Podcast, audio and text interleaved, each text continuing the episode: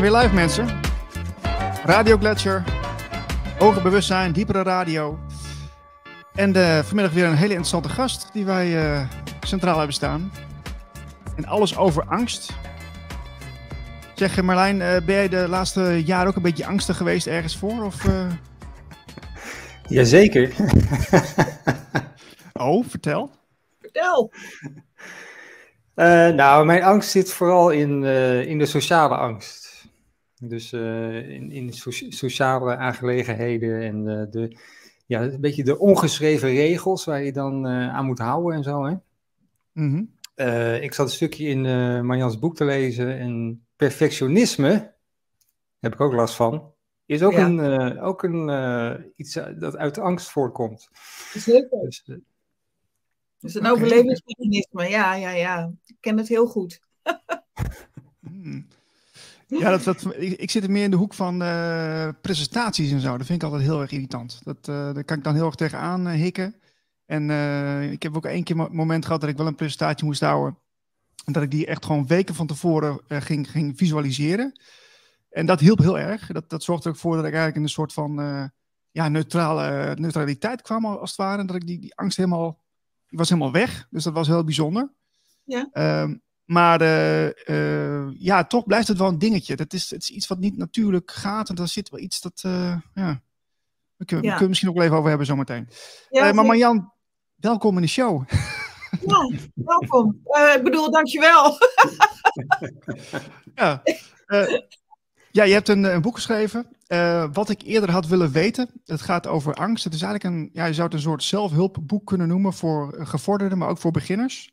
Zeker. En um, wel leuk om even te vermelden, want ja, de meeste mensen denken van, hey, die dame, die kennen we toch ergens van. Maar jij bent actrice natuurlijk ook uh, nog steeds. En ja, uh, ja Baantje, uh, Flikker Maastricht ben je bekend van. Dus, dus voor de mensen even, even, te, even ter verduidelijking, ja, daar is zij van. Ja. um, even kijken, Marjan. Niet de roodharige actrice uit Flikker Maastricht. Daar word ik namelijk wel eens voor, uitge, uitge, voor aangezien. Dat ben ik niet. Ik heb, ik heb twee keer een gastrol gespeeld in Flikken. Ah, oké, oké. Okay. Ja, goed om te weten. Um, want die hebben natuurlijk actrice. Uh, is, is daar dan ook de. Staat ook de, daarbij voor jou de meeste angst uh, eigenlijk? Of is, zat het al in andere dingen? Nou, het zat er al wel, maar ik denk dat ik door, door te gaan acteren heb ik het mezelf niet makkelijker gemaakt, zeg maar. Want um, de, de angst waar, waar we het nu over hebben, wat jij zegt over perfectionisme en de angst voor presenteren. En dat gaat altijd over de angst om afgewezen te worden en, en de wil om geaccepteerd te worden. Dus ik noem dat het niet, het niet goed genoeg syndroom, waar we bijna allemaal wel in meer of mindere mate last van hebben. Nou ja, daar heb je als, als acteur natuurlijk voortdurend mee te maken. Je hebt voortdurend de angst om afgewezen te worden in audities daar begint het al mee. En vervolgens, uh, als je aan het werk bent, ik, ik heb heel lang de angst gehad bij, bij elke draaidag dat ik dacht, vanda vandaag gaan ze zeggen, je hoeft morgen niet meer te komen en zo. Dat je voortdurend, voortdurend bang bent dat je eruit geknikkerd wordt omdat je niet goed genoeg bent. En dat, uh, dat, dat kan ervoor zorgen dat je heel hard gaat werken en, en ook heel goed wordt. Maar, maar in mijn geval uh, heeft dat, natuurlijk ben ik er ook heel hard door gaan werken, maar het blokkeerde me ook heel erg. Dus daardoor ging ik voelen van, ja, ik moet hier vanaf, want dit, dit, helpt me op, dit helpt me niet om het leven te leiden dat ik graag wil leiden. Ik werd, het, uh, ik ging, ik ging te veel pleasen en, en, uh, en te perfectionistisch en, en, en voortdurend met die angst leven is dodelijk vermoeiend. Dus ik had altijd een energieprobleem. Dus, de, dus ja, dat uh, maakte het wel uh, lastiger. Het acteren heeft het erger gemaakt. Ja, want, want je, was dat ook datgene wat ik, ik wilde eigenlijk vragen van, uh, ga je dan ook compenseren om, om die angst zeg maar te, ja, te camoufleren of zo? Nou ja, compenseren, bij mij blokkeerde het vooral. Want er zijn heel veel acteurs die heel goed zijn in dat compensatiegedrag. En dan kunnen ze dan juist heel grappig door worden. En weet je wel, dan, dan kan het je helpen. Door, door, door een, een, een, eh, een leukere of betere artiest te worden. En bij mij werkte dat niet zo op die manier. Ik ben op mijn grappigst als ik heel erg ontspannen ben. Dus ja. Oké. Dat is jammer. Eh, Nou, Je, je, hebt nooit, je hebt nooit gedacht van eh, ik moet van dat eh, acteren af, want dit, dit werkt niet. nee. Dat is een Wat- hele wat is- Wat is dat hele- dan? Ja, precies. Dat is, eh, dat is een. eh, ik wilde het heel erg graag. En als ik er nu naar kijk, ik ben me daar tijdens die periode niet van bewust geweest. Ik heb natuurlijk heel vaak gedacht, ik kap ermee. Laten we eerlijk zijn. In het begin, toen ik nog geen, geen groot succes had en, en dan was ik weer eens werkloos en op zoek naar het volgende rolletje, heb ik heel vaak gedacht, ik kap ermee. Maar ehm, het, het acteervak is, is, is bij uitstek een vak met heel veel beloften. Dus ik heb daar heel veel op geprojecteerd, zo kan ik het nu zien. Heel veel op geprojecteerd van als het me lukt, dan ga ik, dan ga ik me ook goed voelen. Hmm. Want op het moment dat ik succes heb, als ik gezien word door iedereen, als ik op televisie kom, als ik succes heb enzovoort, dan vindt iedereen mij leuk en dan heb ik er geen last meer van. En dat is niet waar. Dat gaat nooit weg. Dus dat is een denkfout. Dat leg ik ook in mijn boek uit. Dat is vaak de denkfout die we maken. Dat als we heel erg hard gaan werken en heel graag iets willen en heel graag succes willen, dat je je daar dan dus beter van zal gaan voelen. Nee, dat kan wel natuurlijk bij momenten gebeuren. Maar structureel blijft het er zitten. Dus en je gaat er altijd weer last van hebben en dan ga je weer werken. Dus dat bedoel ik met, het is een vak met heel veel hoop. Het is dan valse Mhm. hoop. Het is een overlevingsmechanisme. Daar ben ik na vele jaren ben ik daar pas achter gekomen dat ik dat heel sterk had. Dat ik altijd dacht, als ik nou maar beter word en als ik nou maar nog leuker ben en nog mooier en nog harder werk, dan. En dat, en dat is een valkuil, dat is niet waar. Dus Ja. dat kun je uiteindelijk ook een burn-out door krijgen, bijvoorbeeld. En, en Marianne, die, in die acteerwereld, hè, waar je toen eh, in- in- heel erg in zat, hè, waren er ook veel mensen in je omgeving die jou eh, wel eens vroegen van, oh, gaat het wel met je? Of, was er wel ruimte voor, voor het gesprek? Nee, nee, nee, nee. Nee, dat hield. Dat, ik, geloof niet dat iemand dat ooit geweten heeft. Ja, mijn, mijn, eh, mijn eh, weet je wel, vrienden die heel dicht bij me stonden, maar niet op mijn werk. Nee, ik geloof het niet. Ik denk dat, dat één regisseur waarmee ik wel eens gewerkt heb, wel eens heeft gezegd van je bent te bescheiden en daar bedoelden ze misschien mee. Je bent te onzeker. Maar ik heb natuurlijk een heel eh, sterk en trots hoofd. Als, dat, heb ik, dat heb ik gewoon van nature. Dus, en ik heb ook een, een, een manier van doen aangeleerd in de loop. weet je wel, dat is nu een beetje weg. Ik kan, ben nu wat losser. Maar vroeger, ik had een, een pokerface. Dus als ik niet op mijn gemak was, dan, dan, dan verstrakte ik. En dan ging ik dicht. Maar dan bleef er nog steeds wel een soort van interessant uiterlijk over, waar je enorm veel op kan projecteren. Dus als acteur is dat, is dat bruikbaar. Dus, ehm, dus, dus da- daar heb ik ook eh, voor een belangrijk deel mijn, mijn succes aan te danken. Want ik speelde natuurlijk altijd eh, de coole bitch en zo. Maar dat, eh, dat is eigenlijk eh, mijn, dicht, mijn dichtgeslagen ik. Ja, ja, ja, ja, ja. Ja. Wauw.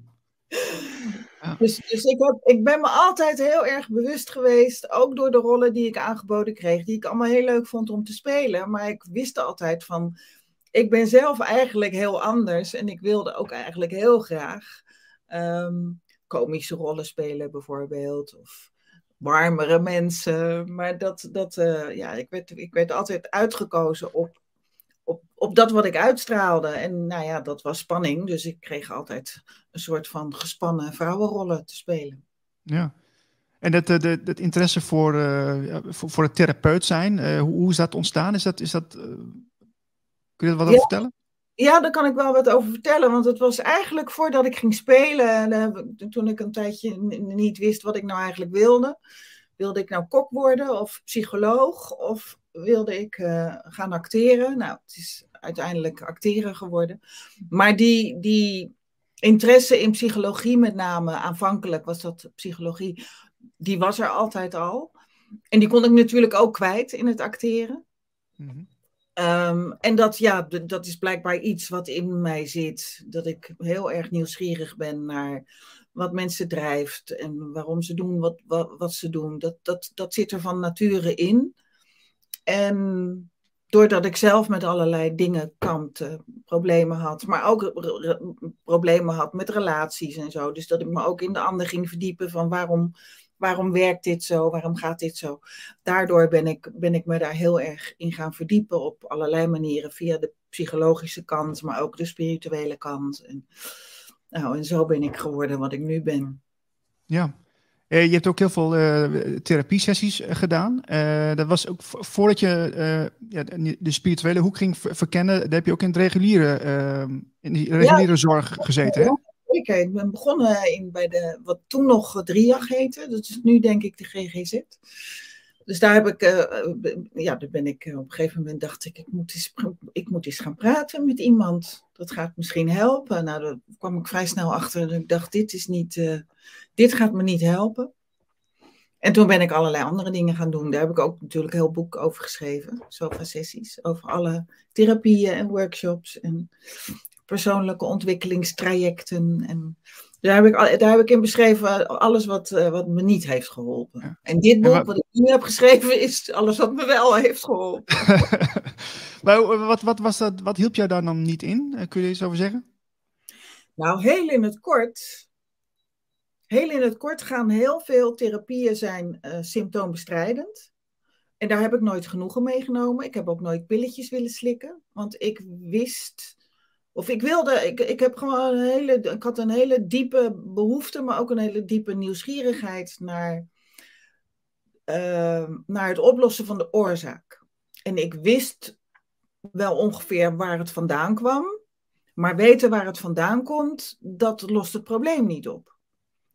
En dat is wat ik uit wilde vinden. En daar konden heel veel mensen me niet bij helpen. Dus ik heb door heel veel therapieën en al die andere dingen, heb ik heel veel inzicht gekregen. En ik heb ook ontzettend veel informatie opgedaan.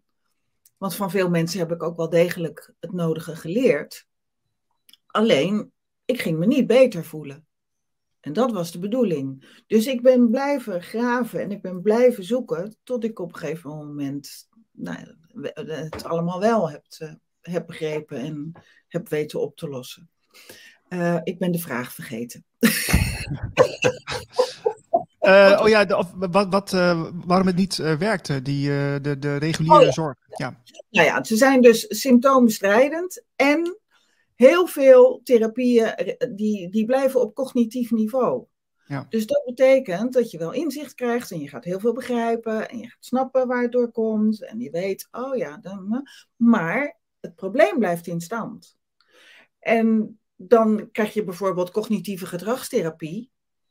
En dat kan tot op zekere hoogte best zinvol zijn, vooral omdat je heel veel inzicht krijgt in je eigen gedrag en in allerlei patronen. Maar het probleem ontstaat doordat je in je angst getriggerd wordt. Je wordt ergens in getriggerd waardoor je angstig wordt. En dan treedt je overlevingsmechanisme in werking. En dat is veel sneller. Daar heb je geen, daar heb je geen controle over, geen invloed op.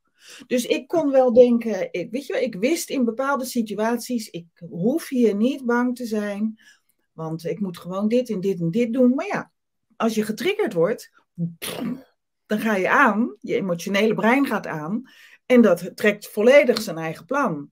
En dat gebeurde elke keer.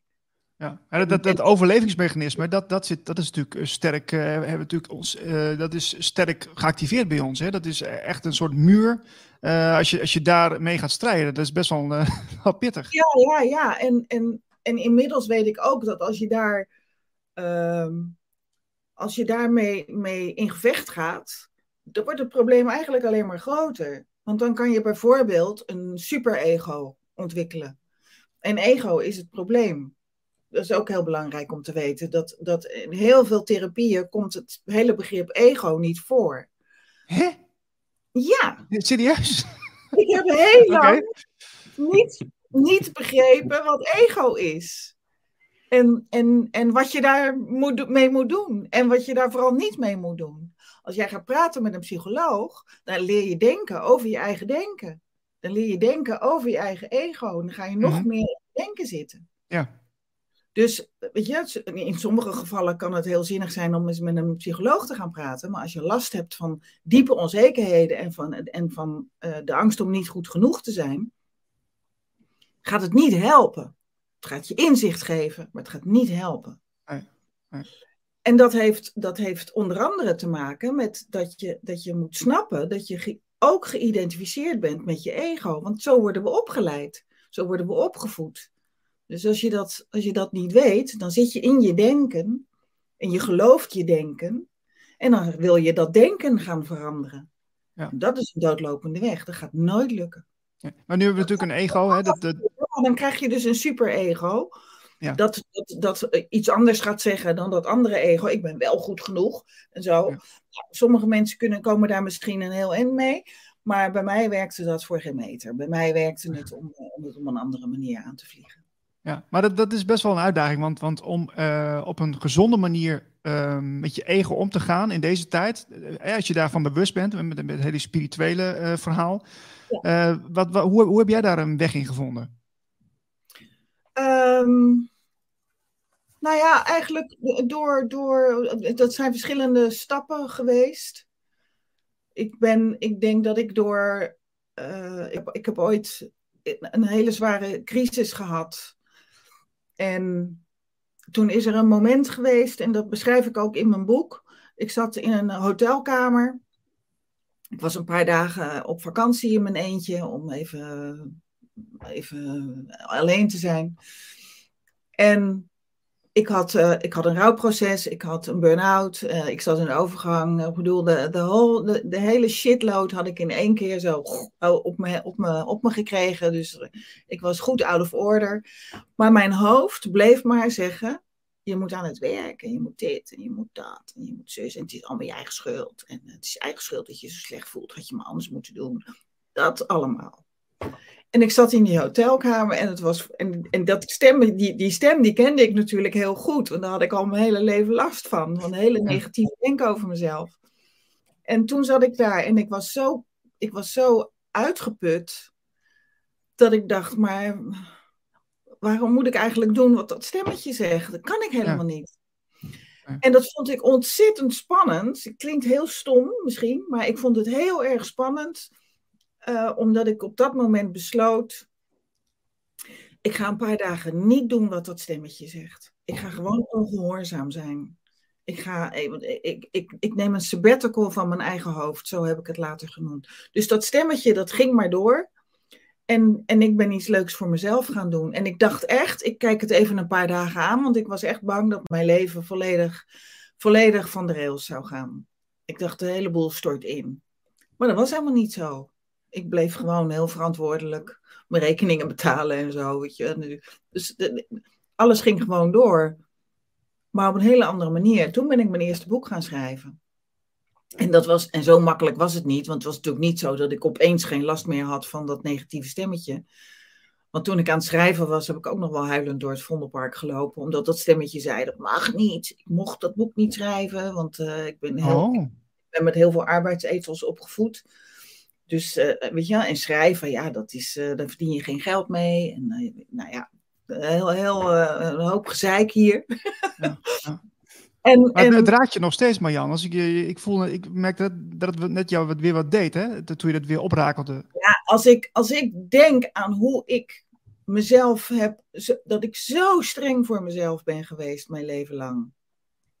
Alleen maar door dat ego, Terwijl dat dus niet nodig is. Ik bedoel, dat ego gaat niet weg. Dat ego kan nog steeds wel eens uh, lopen mopperen en dingen zeggen. Alleen nu weet ik het. En denk ik, oh ja, we, laat, maar, laat maar lullen. Denk ik dan. laat maar lullen. En dan ga ik gewoon door met. Maar dat was, het was gewoon zo heftig toen.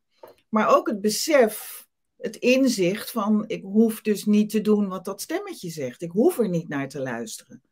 Nou ja, dat is, dat, weet je wel, als, als, dat is, dat is zo'n uh, zo'n uh, groot moment in mijn leven. Achteraf had ik op dat moment ook niet echt door natuurlijk. Maar als ik er nu naar kijk, met helikopterview, denk ik ja, dat, dat was een heel belangrijk moment.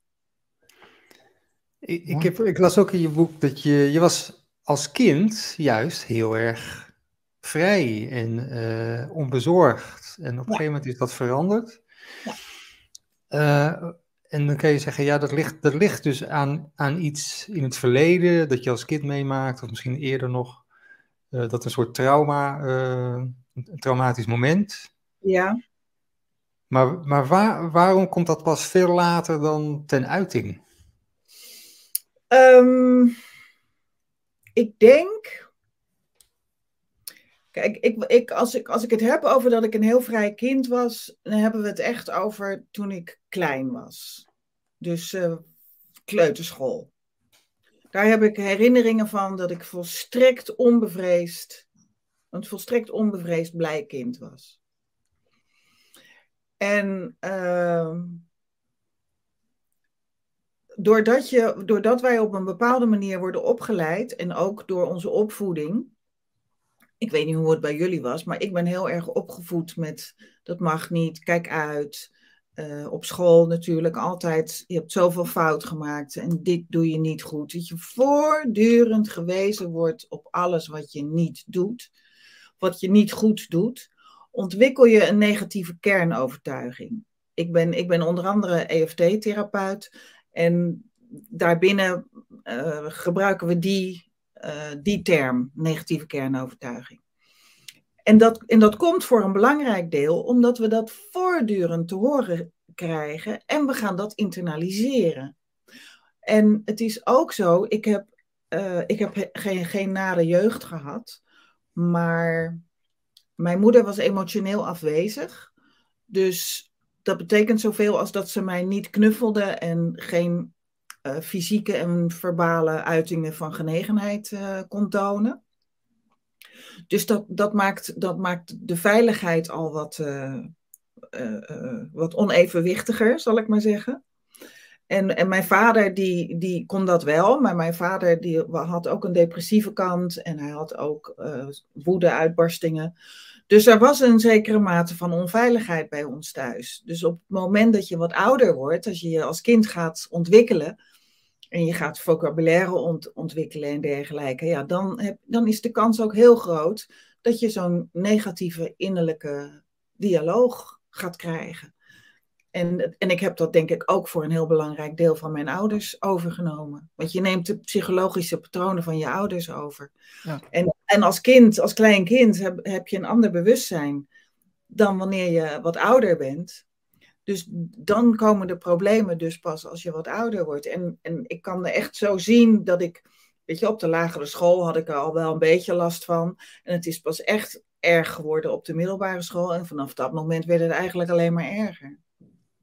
En dat heeft heel erg te maken ook met, met, de, met de prikkels vanuit de samenleving. We leven natuurlijk in een.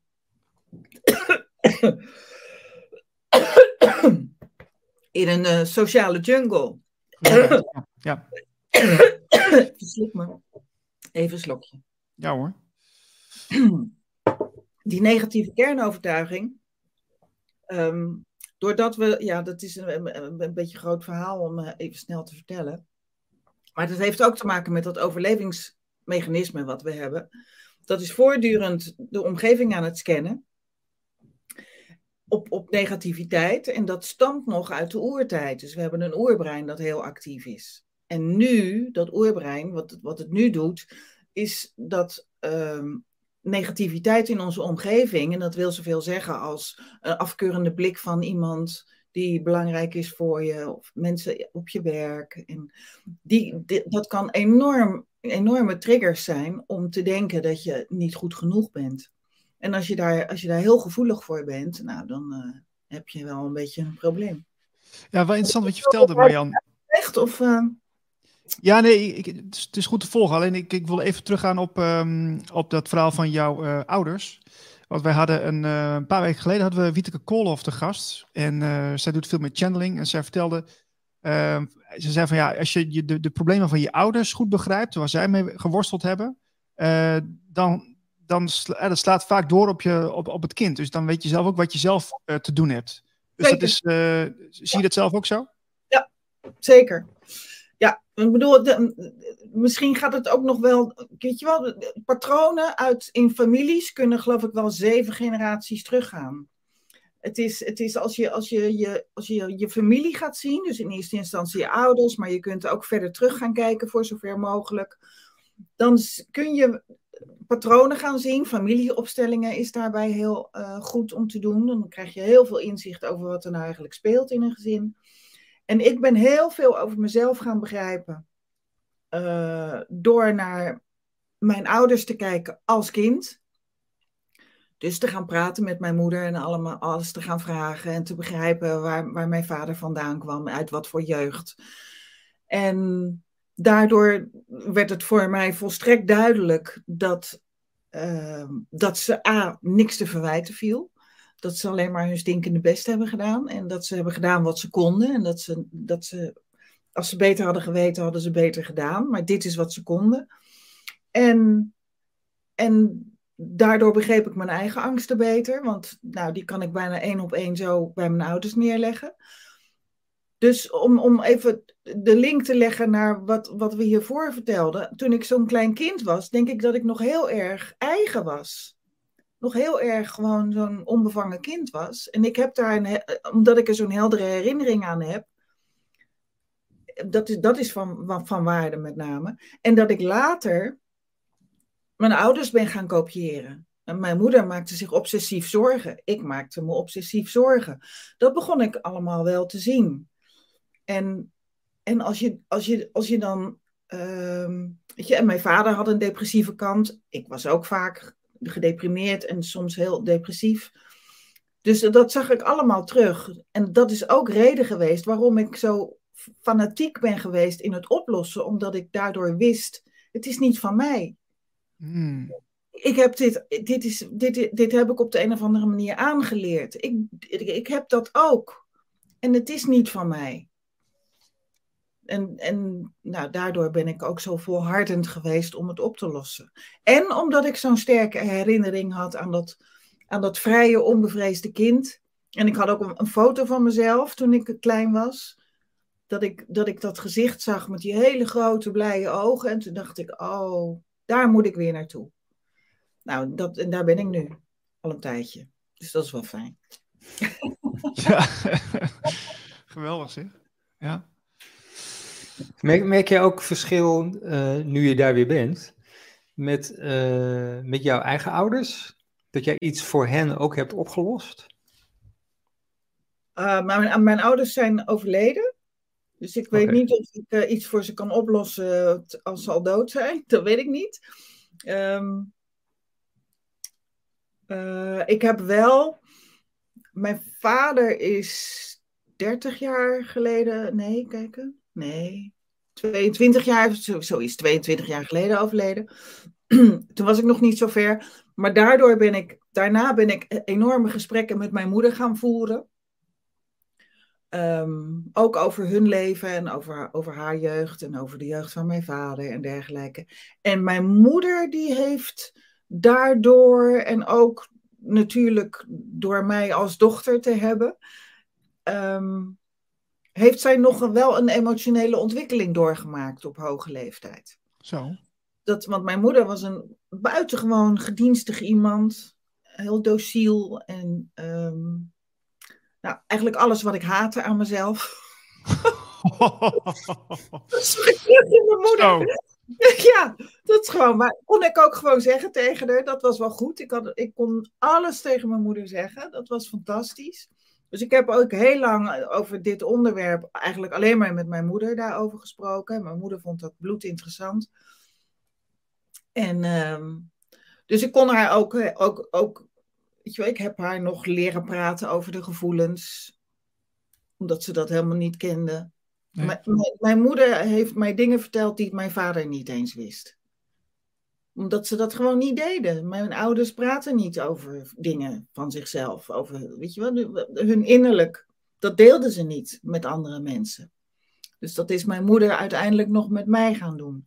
En dat heeft denk ik wel ook nog helend gewerkt voor haar. Al is ze tot op de laatste minuut is ze zich obsessief zorgen blijven maken. Dat wel. Oh. Ja, echt. Maar letterlijk, want ze heeft euthanasie gekregen en ze was echt tot tot op de, de, laatste half uur maakte ze zich nog zorgen dat de arts zich zou bedenken. Omdat ze zo graag dood wilde. Dus dat is ze blijven doen.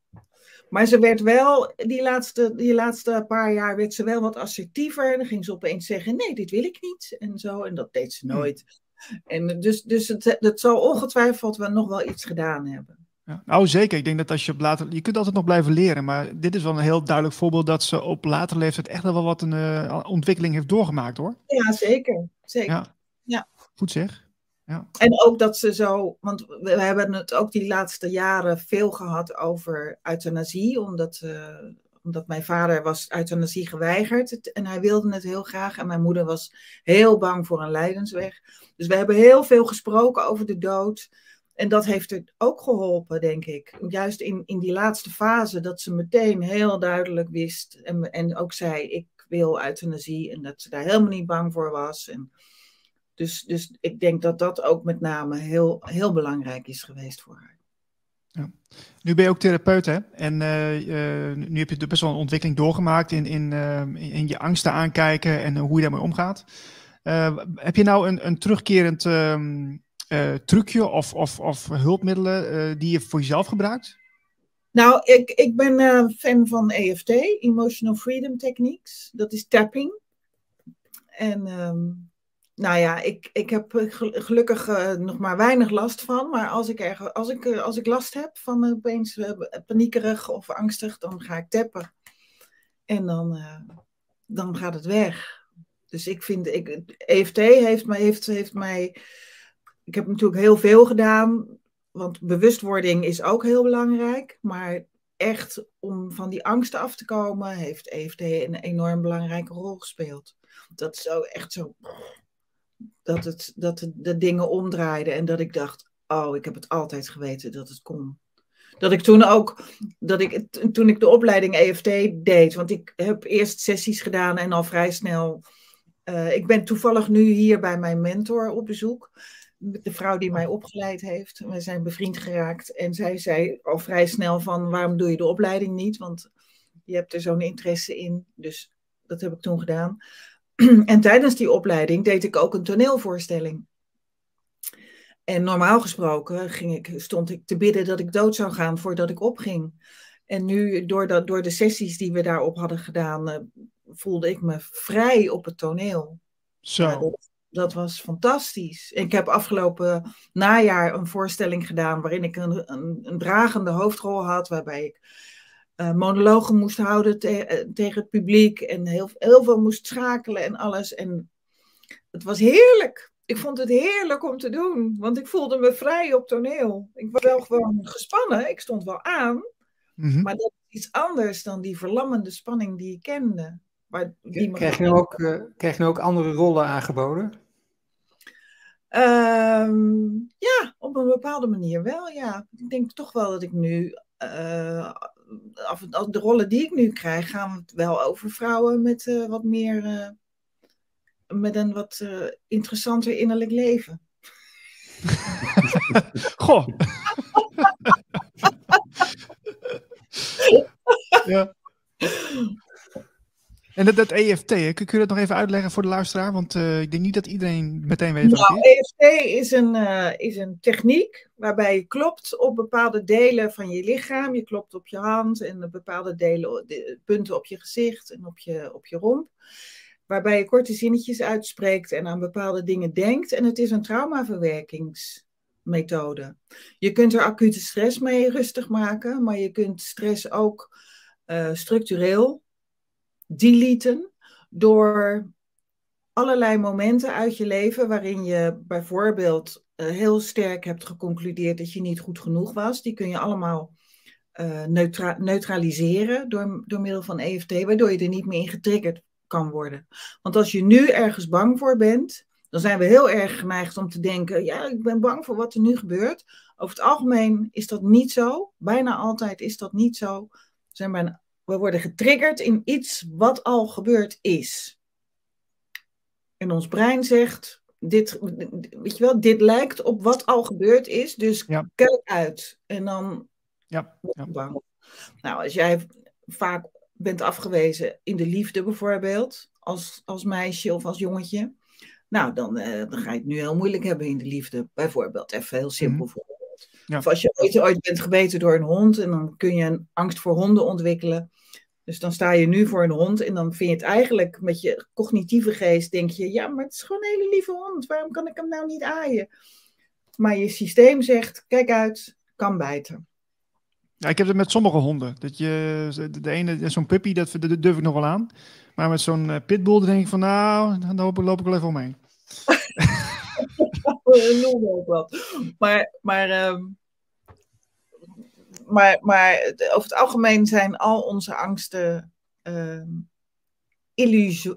Ik weet niet of ik het goed uitspreek. Illusionair, ja. Ja. ja. ja. Dus het gebeurt in ons hoofd. En, het is en, eigenlijk het hele, het hele schouwspel op aarde is toch wel een grote illusie, uh, Marjan? Voor een heel belangrijk deel wel, ja. Daarom zit ik zo graag in de natuur. Dat is ontzettend echt. Als je hier in het hier en nu bent, heb je, oh, heb je nou ja, in uitzonderlijke, uitzonderlijke situaties daar gelaten natuurlijk. Maar als je in het hier en nu bent, ja, tijdens het gewone leven, is er 99% van de tijd niets aan de hand. Ik kan nu wel denken aan allerlei dingen die, er, die zich ergens in de wereld afspelen of die zouden kunnen gaan gebeuren. En mezelf daar helemaal gek mee maken. Daar ben ik een ster in geweest. Maar als je echt je verbindt met wat er hier en nu is, wanneer je je daar fysiek mee verbindt en niet denkt aan alles wat zou kunnen gebeuren, dan is het leven heel fijn. En dat is dat ego. Dat ego kan niet in het nu zijn. Dus ego wil altijd praten en die wil altijd overal alles van vinden en die wil aan de toekomst denken en die wil denken, maar toen was het wel leuk in het verleden en waarom ben ik daar nou niet en waarom is het nu niet zo en blablabla. gaat maar door. Dus dat is ook zo belangrijk van dat ego. Dat je, dat je, daar heeft Eckhart Tolle het ook over. Als je, als je dat ego kan laten voor wat het is en contact kunt, fysiek, zintuigelijk contact kunt maken met alles wat er nu is, en dat ego zo een beetje op de achtergrond kan laten babbelen, dan wordt het leven een stuk leuker. Ja. Ja, en toch zijn dat momenten. Ik heb ook wel momenten dat ik dan uh, toch eventjes weer even overgenomen word door dat ego. En dan, dan observeer ik dat. En heb je door. Maar ik heb ook wel eens momenten dat ik dat even niet door heb. Denk, oh, verrek, dat is toch uh, mijn ego die weer uh, dominant ja, is. Maar dat heb ik ook natuurlijk nog steeds. Dat ik denk, oh, daar gaan we weer. Maar je bent bij de hand genoeg. Je bent in, intussen is er genoeg bewustzijn om te weten dat dat gebeurt, waardoor je jezelf weer terug kunt halen. Of dat je weer kan denken, oh, daar ga ik weer. Dat is eigenlijk, dat is het belangrijkste. Dat je dat bewustzijn hebt van, oh, oh, oh, kijk, kijk, oh, niet doen. En weer terug. En, weer, terug. Wat je nu ook uh, vaak hoort, uh, tenminste ik hoor het wel eens uh, van mensen, die zijn dan heel erg naar het nieuws, obsessief naar het nieuws aan het kijken. Want die willen alles volgen. Dat is allemaal, dat is allemaal ego en dat is ook allemaal angst natuurlijk. Ja. Maar, die, maar die hebben dat wel door van zichzelf. Van hè, ik ben gewoon verslaafd aan het nieuws. En, en toch komen ze daar niet vanaf. Ja, ja, ik, ik heb het bij mezelf ook een, een, eh, een tijdje gehad en, en gemerkt dat ik al maar uh, op Twitter zat te kijken en te doen. En toen probeerde ik, en, en voor mezelf heb ik toen uitgevonden dat ik dacht, ik ben, waarom doe ik dit nou de hele tijd? Want ik raak ervan overstuur en ik vind het helemaal niet leuk. En waarom doe ik het dan toch? Er zijn zoveel betere dingen om te doen dan Twitter of nieuws. Absoluut, ja. Ja, en, en voor mezelf kwam ik erachter dat ik eigenlijk op zoek was naar goed nieuws. Dat ik hoopte dat ik op een dag of op een bepaald moment opeens zou horen: Nou jongens, het is allemaal, het is allemaal oké, er is eigenlijk niks aan de hand. dus dat is valse hoop. Dat is weer dat valse hooppatroon. Dat je denkt, als ik nou maar. Dat, dat zou kunnen. Hè? Ik zou met diegene moeten praten om te weten wat er nou eigenlijk aan de hand is. Maar het is ook zo dat onze hersens, die zijn, die zijn geprogrammeerd om op zoek te gaan naar het negatieve. Dat is ons overlevingssysteem. Dat oerbrein, dat is de hele dag aan het scannen en op zoek naar het negatieve, omdat daar het gevaar vandaan komt. Dus als je je daar niet van bewust bent, dan ga je ervoor. En dan ga je natuurlijk naar het nieuws. En daar kan je weer je ego dan volledig op loslaten. Van over alles wat er, wat er gebeurt en hoezeer je wel niet in gevaar bent. Want je ego houdt je wel aan de gang als je, als je dat in gang laat gaan. Ja, en natuurlijk, Twitter is natuurlijk een ideaal platform om even je opinie even te, te strooien. En uh, dan kunnen mensen daar weer over vallen. En daarna heb je een fantastisch gesprek vaak. Ja. oh, ego, ego, al die meningen en al die. Oh, het is echt verschrikkelijk. Ja, het is verschrikkelijk. Oh man. Ja. maar is, ik wil nog even, ik wil even voor wat, het goede is van EFT, oh. wil ik nog wel even zeggen. Het goede van EFT is dat je uh, tijdens die techniek, en daarom werkt het voor mij zo goed, je omzeilt je ego omdat je, nou, dat is dan, het, weet je wel, het is echt de methode. Dat gaat een beetje ver om dat nu uit te leggen. Maar je moet gaan voelen. Want voelen is de uitweg. Zolang je in dat hoofd blijft, is het uh, verloren, verloren zaak. Maar als je, als je, met EFT moet je naar, naar bijvoorbeeld naar het moment gaan dat je door die hond gebeten werd in je hoofd. Voor je, her, hersens maken geen onderscheid tussen wat er nu gebeurt of dat waar je aan denkt. Dat zijn die beren op de weg waar we altijd zo'n last van hebben. Als je denkt aan enge dingen, dan denken je hersens dat het echt is. Dus je gaat terug naar het moment wat je heel moeilijk vond. Het is een, soort een herbeleving. En dan ga je niet denken wat er is gebeurd. En je gaat niet analyseren en je gaat niet overdenken. Nee, je gaat voelen wat je eigenlijk echt voelde. Waar je, waar, je op dat moment geen ruimte aan hebt gegeven. Omdat dat heel vaak niet kan. Want we worden, het wordt ons ook geleerd om om, uh, om stoer te doen. Of om uh, te zeggen, nou, dat was helemaal niet erg. En uh, weet je wel, we worden, het wordt ons heel erg geleerd om onze gevoelens te verbergen. Waardoor het zich vast gaat zetten in je lijf. En dat zijn allemaal kleine en grote traumaatjes waarin je getriggerd kan worden. En met EFT ga je terug naar die momenten die, die zo heftig zijn geweest. En je gaat voelen wat je echt voelt omdat je het, je beleeft het weer zoals het, alsof het nu gebeurt. En dan ga je voelen hoeveel stress je had of hoeveel verdriet je had. Of maar Jan, als, je, als iemand bij jou komt en die wil met jou terug naar dat moment, hoe, hoe doe je dat dan? Ehm, ja, nou ja, dan, dan, dat, dat, uh, ja, dat zou ik voor moeten doen. Kan ik niet zo goed uitleggen. Oké, dus het is een meditatie of zo? Of hoe, moet ik dat zien? Oh, het is, het is ehm, uh, nou, ik, ik ga kijken of, of ik het kan uitleggen. Stel, ik heb gisteren iets heftigs meegemaakt. Of iets wat me nu nog steeds, wat ik nog steeds vervelend vind. Gisteren, bijvoorbeeld, is er gisteren iemand heel erg tegen me uitgevallen. Ik noem maar wat. Waardoor ik heel erg getriggerd ben en niet wist wat ik moest zeggen en niet hoe, hoe ik moest reageren.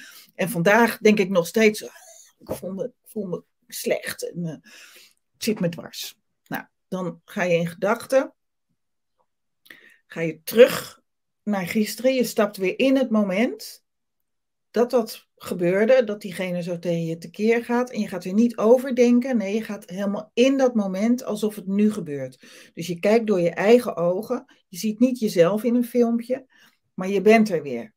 En je, en je stelt het je voor alsof het weer. Het is weer helemaal alsof je in dat moment van gisteren bent. Dus je ziet diegene staan. Je hoort diegene weer zeggen wat er werd gezegd. En dan voel je hoe dat, hoe dat binnenkomt. Weet je, je voelt mhm. misschien, soms kan je een stekende pijn voelen omdat iemand iets heel naars tegen je zegt. Of je voelt gewoon de stress.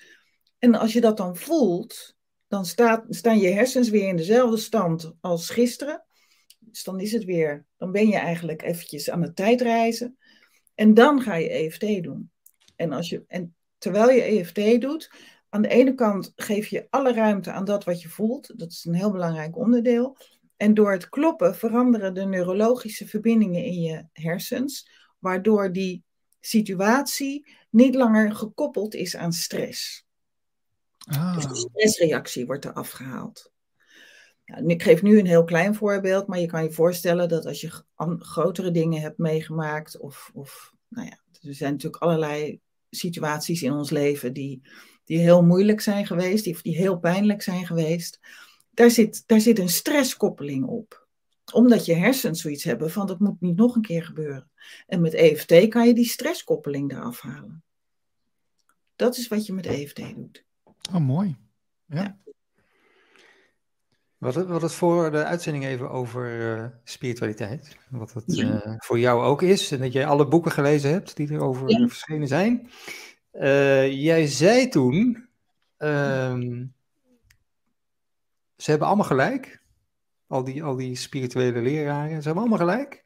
Maar als je die boeken verkeerd leest, dan wordt, het alleen maar, wordt je probleem alleen maar erger eigenlijk. Alleen erger worden, ja. Ik, ik bedoelde daarmee, en dat, dat heb ik dan zelf uh, zo ervaren ook, dat als je, als, je die, als je die spirituele boeken en al die wijsheden leest, en je hebt last van, van angst, dan staat er bijvoorbeeld dat je, weet je wel, ik heb eens geleden, liefde laat los. Dus je moet loslaten. Dan kan je wel, kan je wel lezen en denken, ah ja, maar dat kan je niet, want je systeem doet iets heel anders. Weet je, die spirituele wijsheden, die gaan nooit sterk genoeg zijn om je overlevingssysteem anders te laten werken. En dat is waar je last van hebt. Dus ik was op een gegeven moment zover dat ik, dat ik heel veel wist. Ja, Eckhart Tolle, de, de hele shebang, uh, Osho, uh, noem alles maar op. Dus ik, en ik begreep het ook, maar ik kon het niet in de praktijk brengen. Omdat, omdat wat ik nu weet, mijn overlevingssysteem gewoon voortdurend actief was. Ik was chronisch gestrest. Dus dan is het, dan is het een verloren race. En wat er vervolgens gebeurde, is dat ik, is, is dat je, dat is het gevaar wat ik bedoelde met het kan, het kan erger worden. Wat er dan kan gebeuren, en dat zie ik best veel om me heen, is dat mensen een spiritueel ego krijgen. Dus als je niet weet dat je je ego opzij moet zetten, en dat het, en dat het een, de wijsheid van het hart is, spiritualiteit, dan, krijg je, dan ga je dat allemaal in je opnemen, al die informatie. En dan gaat dat ego, die gaat, daar, die gaat erover praten, die krijgt een nieuw vocabulaire. En die gaat op een andere manier over de problemen praten. Maar er gebeurt nog steeds niks. Je kan het nog steeds niet werkelijk toepassen in je leven.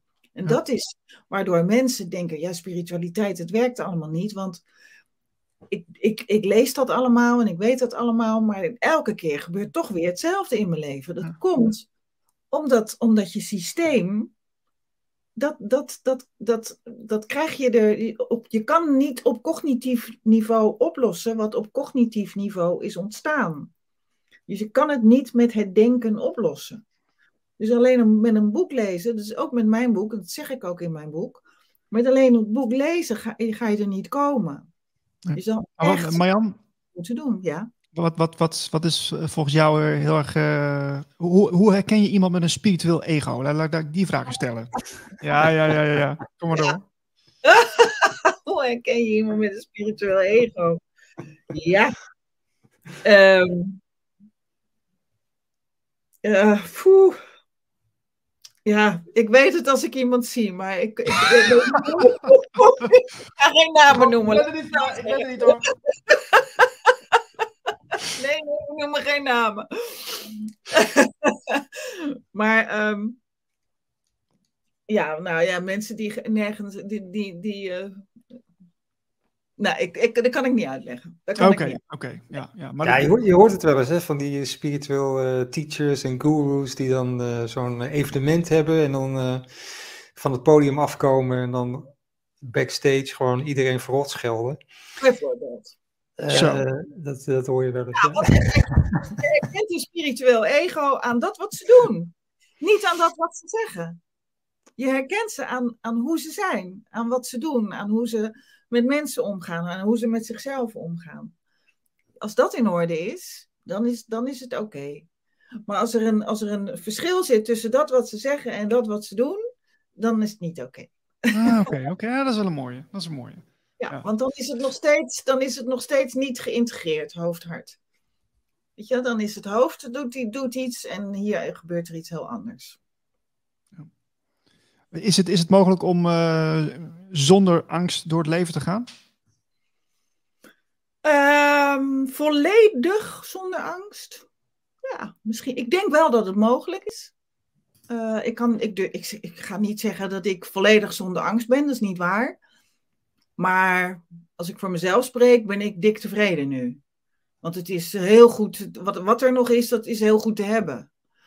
En uh, en ik denk, ik denk dat, het, dat het mogelijk is om zonder angst door het leven te gaan. En dat betekent natuurlijk niet dat als er een bus op je afrijdt, dat je dan, uh, dat je dan denkt, nou kom maar, weet je, dat, dat is onzin. Je overlevingssysteem blijft namelijk altijd intact. En dat moet je ook, dat moet je ook, uh, dat moet je ook willen. Ja. Dus er zijn altijd natuurlijk momenten dat je, dat je in actie moet komen, gewoon om het vege lijf te redden. Maar het gaat om die, ja, om die ingebeelde angst. Om die angst voor wat zou kunnen gebeuren. En de angst om niet goed genoeg te zijn. Dat is waar je echt last van hebt. En dat is wat je, wat je ook dwars zit in, in uh, weet je, dat is bepalend voor de keuzes die je maakt in je leven. En dat is, dat is gewoon het, ja, dat is jammer als je, als je daar veel last van hebt. En, en daar is ontzettend veel aan te doen. Daarom heb ik ook dit boek geschreven, omdat ik dat wil vertellen. Er is iets aan te doen. Ja. Hoeft, je hoeft je niet, je hoeft je niet uh, zo ellendig te voelen. En ik zeg niet dat het makkelijk is. En sommige mensen die gaan heel snel. Als, uh, eenmaal, weet je, ook als ze aan EVT beginnen, dan hebben ze aan een paar sessies um, kunnen ze, weet je wel, zeggen ze, oh wat heerlijk, ook snap het helemaal en dan hup, dan gaan ze. En, ja, bij, andere, ja, ja. en bij andere mensen is het een, een, een zwaardere klus. Dus het is, het is wel, uh, weet je, je moet wel een beetje doorwerken, maar uh, het kan wel. Zeker. Okay. Er gebeurt iets graars met mijn computer, maar ik weet niet. Marlijn, wat, wat heb je gedaan? Wat, uh, we zijn de weg kwijt.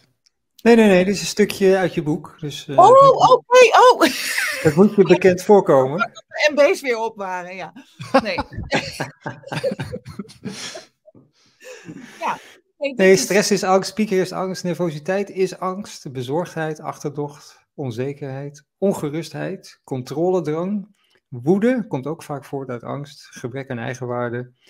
Angst creëert tunnelvisie. Angst is een filter waarmee je naar de wereld kijkt. Wanneer je angst voelt, projecteer je die op iets wat je kunt begrijpen. Ja. Daar moet ik even twee keer over nadenken. Angst houdt je gevangen in de illusie dat er iets is om bang voor te zijn. En uh, dat onze cultuur niet is ingericht om, uh, om ons gelukkig te maken, om, om, om die angst weg te nemen. Uh, integendeel. Integendeel, zeker. Ja, belangrijk inzicht. Maar, maar dit, met name dit stukje is voor veel mensen een eye-opener. Omdat uh, mensen bijvoorbeeld piekeren, weet je wel, als ik zeg van ja, maar piekeren, dat ben je gewoon bang. Alleen je hebt een, een, een, een manier gevonden om daarmee om te gaan. Namelijk heel erg denken en overdenken. Maar het is angst. Dus de, de, dit hoofdstukje, dat, uh, dat, dat uh, opent mensen enorm de ogen vaak. Ja. En ook, um, ik moet even mijn bril opzetten. Uh, want jij zei, wanneer je angst voelt, projecteer je die op iets wat je kunt begrijpen. Daar zei, moet ik even over nadenken.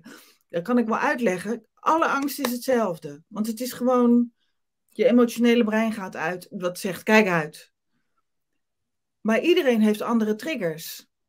Dus je, je, je projecteert je angst op iets wat je eerder hebt meegemaakt. Dus op iets wat je, wat je kunt begrijpen.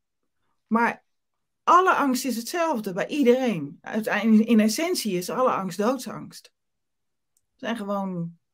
Ja, afwijzing is ook. Is, uiteindelijk, angst is, is, een, is een doodsangst.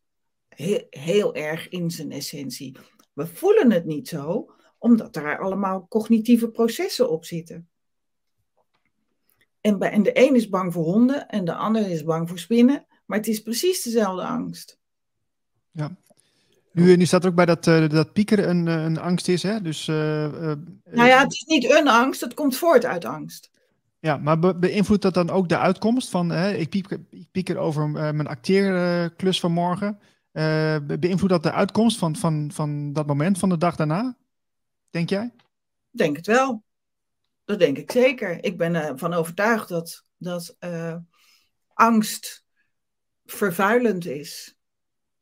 Dus dat, dat je beter. Um, dat, dat al dat gepieker maakt het, er, maakt het er niet beter op. En maakt de ervaring die ik vervolgens heb tijdens een auditie bijvoorbeeld. over het algemeen niet beter. Je kunt veel beter vrij zijn, je vrij voelen. En gewoon doen wat je moet doen. Dan, dan, dan ben je het meest wie je echt bent.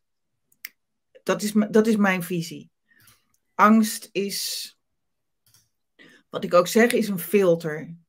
En, um, en, en in mijn optiek, en dan gaan we nu heel erg spiritueel worden, is alles, alles is liefde, behalve als het angst is. Dus de liefde is er altijd, maar de angst kan ervoor gaan zitten. Ik heb ook heel lang gedacht dat ik, dat ik meer liefde in mijn leven moest krijgen. En dat is wel waar, maar dat doe je door de angst weg te halen. Hetzelfde als de blauwe lucht. De blauwe lucht is er altijd. Maar er zijn wel wolken en soms is er hele dikke bewolking. Nou, als je dat vertaalt naar je bewustzijn, je bewustzijn is de blauwe lucht en, en gedachten en angst, angst is alleen maar gedachten, die kunnen die blauwe lucht bewolken en soms heel, heel erg dicht bewolkt maken. En dan zie je de blauwe lucht niet meer. Dus verwijder, verwijder de angst uit je leven en dan zal er liefde zijn. Ja. Mooi. Ik zie ja, iets uh, staan, Marlijn. Ja, dat is een mooie uitleg van, de, van jouw eigen tweet ook. Uh, probeer niet om meer spiritueel te worden. Je bent al spiritueel. Het is de expressie van wat je echt bent, waar het om gaat. Ja, en dan die zin, die je dus heel vaak hoort, die iedereen verkeerd uitlegt. Breng meer liefde in alles wat je naar de wereld brengt. Ja. Dus, en dat is altijd, je hoeft niet verliefd te worden op, op alles om je heen. Nee, alsjeblieft niet. Nee. Nee, want dat is eigenlijk ego. Weet je wel, mensen die zeggen ik kom in liefde en zo, dat is ego. Wees vrij van angst en je bent liefde. En je bent in liefde, laat ik het zo zeggen. Dus dan kan je al liefdevoller zijn. We zijn alleen maar niet liefdevol wanneer we bang zijn. Wanneer we bang zijn voor de ander. Ik heb uh, erg veel uh, problematische relaties gehad en dat ging alleen maar over angst. Ik was angst om afgewezen te worden, bindingsangst, verlatingsangst, noem het allemaal maar op. En ik ben zo duidelijk gaan zien, doordat ik een, een iemand heb verloren waar ik heel erg veel van hield. En, en toen, toen begreep ik het ineens. Ik dacht, het is, het is allemaal angst geweest waardoor dit allemaal is ontstaan. Al deze problemen en verwarring. Het is allemaal angst. Je boek heet uh, Wat ik eerder had willen weten. Um, geef je ook lezingen hierover? Of is het echt alleen. Uh, nou ja, wat mij betreft geef ik wel. Ik geef uh, 24 mei ben ik in het Literair Café van Barneveld. en ik geef een lezing in juni in Bijlen. Maar ik weet even de exacte datum niet. En, um, en er zullen nog wel meer lezingen komen. Maar op dit moment staat er nog niets in de agenda. Maar ik ga daar zeker lezingen over geven. Ja. Gaaf, super. Uh, Marlijn, zijn er nog uh, reacties in de chat gekomen? Of mailtjes, uh, dingetjes, Twitter? nee, ik heb nog één vraag. Namelijk of Marian een UFO heeft gezien, of wel een spirituele ervaring heeft gehad. Um, ik heb nog nooit een UFO gezien. en iedereen weet in ieder geval. En ik, uh, ik, heb, ik heb wel spirituele ervaringen gehad, ja. Maar um, ik weet niet of ik daar nu over wil vertellen. Oké, okay. okay. dat, kan, dat kan altijd, zeker. Dat, dat komt dan misschien nog. Ja, precies. Maar, precies. Ja. Volgende keer. Okay. Ja, daarom. Um, Marjan, fijn dat je even bij ons was. Uh, ja, we, gaan je, ja, we blijven je volgen met Radio Gletscher. Uh, met al je boeken die je nog gaat schrijven. Dat verwacht ik tenminste nog wel. Wellicht, ja. Eerst nog ja. even deze verder de wereld in helpen. Maar uh, er gaat nog van alles komen, zeker. Ja. Als mensen jouw boek willen kopen, waar moeten ze dan naartoe?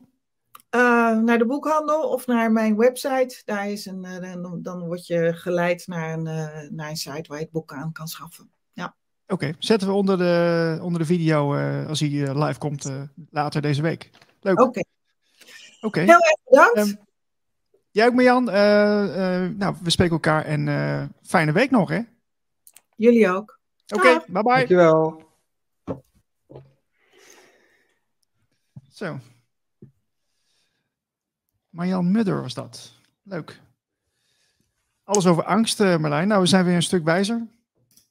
Ja, we zijn dus denk je dat van die, van die therapie, dat wist ik nog niet, dat je er ook uh, de tikken, dat je daar nog iets mee kon. Dat is voor mij nieuw. Ja, dit tweetje hadden we ook nog van uh, Marjan. De drift naar geweld en macht komt voort uit een drift aan veiligheid.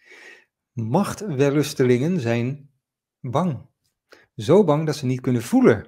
Trauma zorgt ervoor dat iemand niet kan voelen. En dat noemen we dan een sterke man.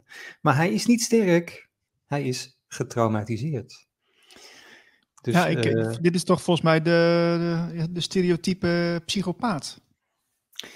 Ja, die zijn we dus gaan zien als, uh, als een sterk iemand. Terwijl dat, daar ligt ook uh, trauma en angst en weet ik veel allemaal aan ten grondslag. Dus dat, zo, zo kun je een beetje ja, ook, ook toch wel een beetje compassie voelen voor al die vreselijke regeringsleiders die we hebben. ja, ja. Ja, ik, uh, ik, ik ben de afgelopen dagen ben ik ziek geweest. En uh, ik had een hele vervelende buikgriep. Maar dat heeft er wel voor gezorgd dat ik kon niet zoveel doen. Maar ik kon wel kijken en luisteren.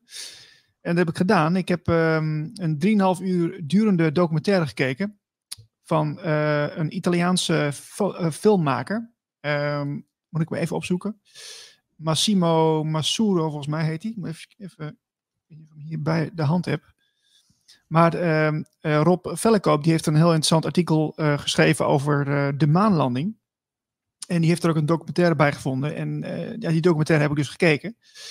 En ja, dat is echt fascinerend. Ik, kun jij misschien even de website... American Moon heet hij geloof ik, hè? Ja, ja een, een film uit uh, 2017. En uh, kun je wel even opzoeken hoe die man nou heet. Volgens mij was Massimo Massuri of zo. Dat staat er wel bij. Ik ga, ik ga eens even opzoeken wat jij mij allemaal hebt gestuurd. Ja.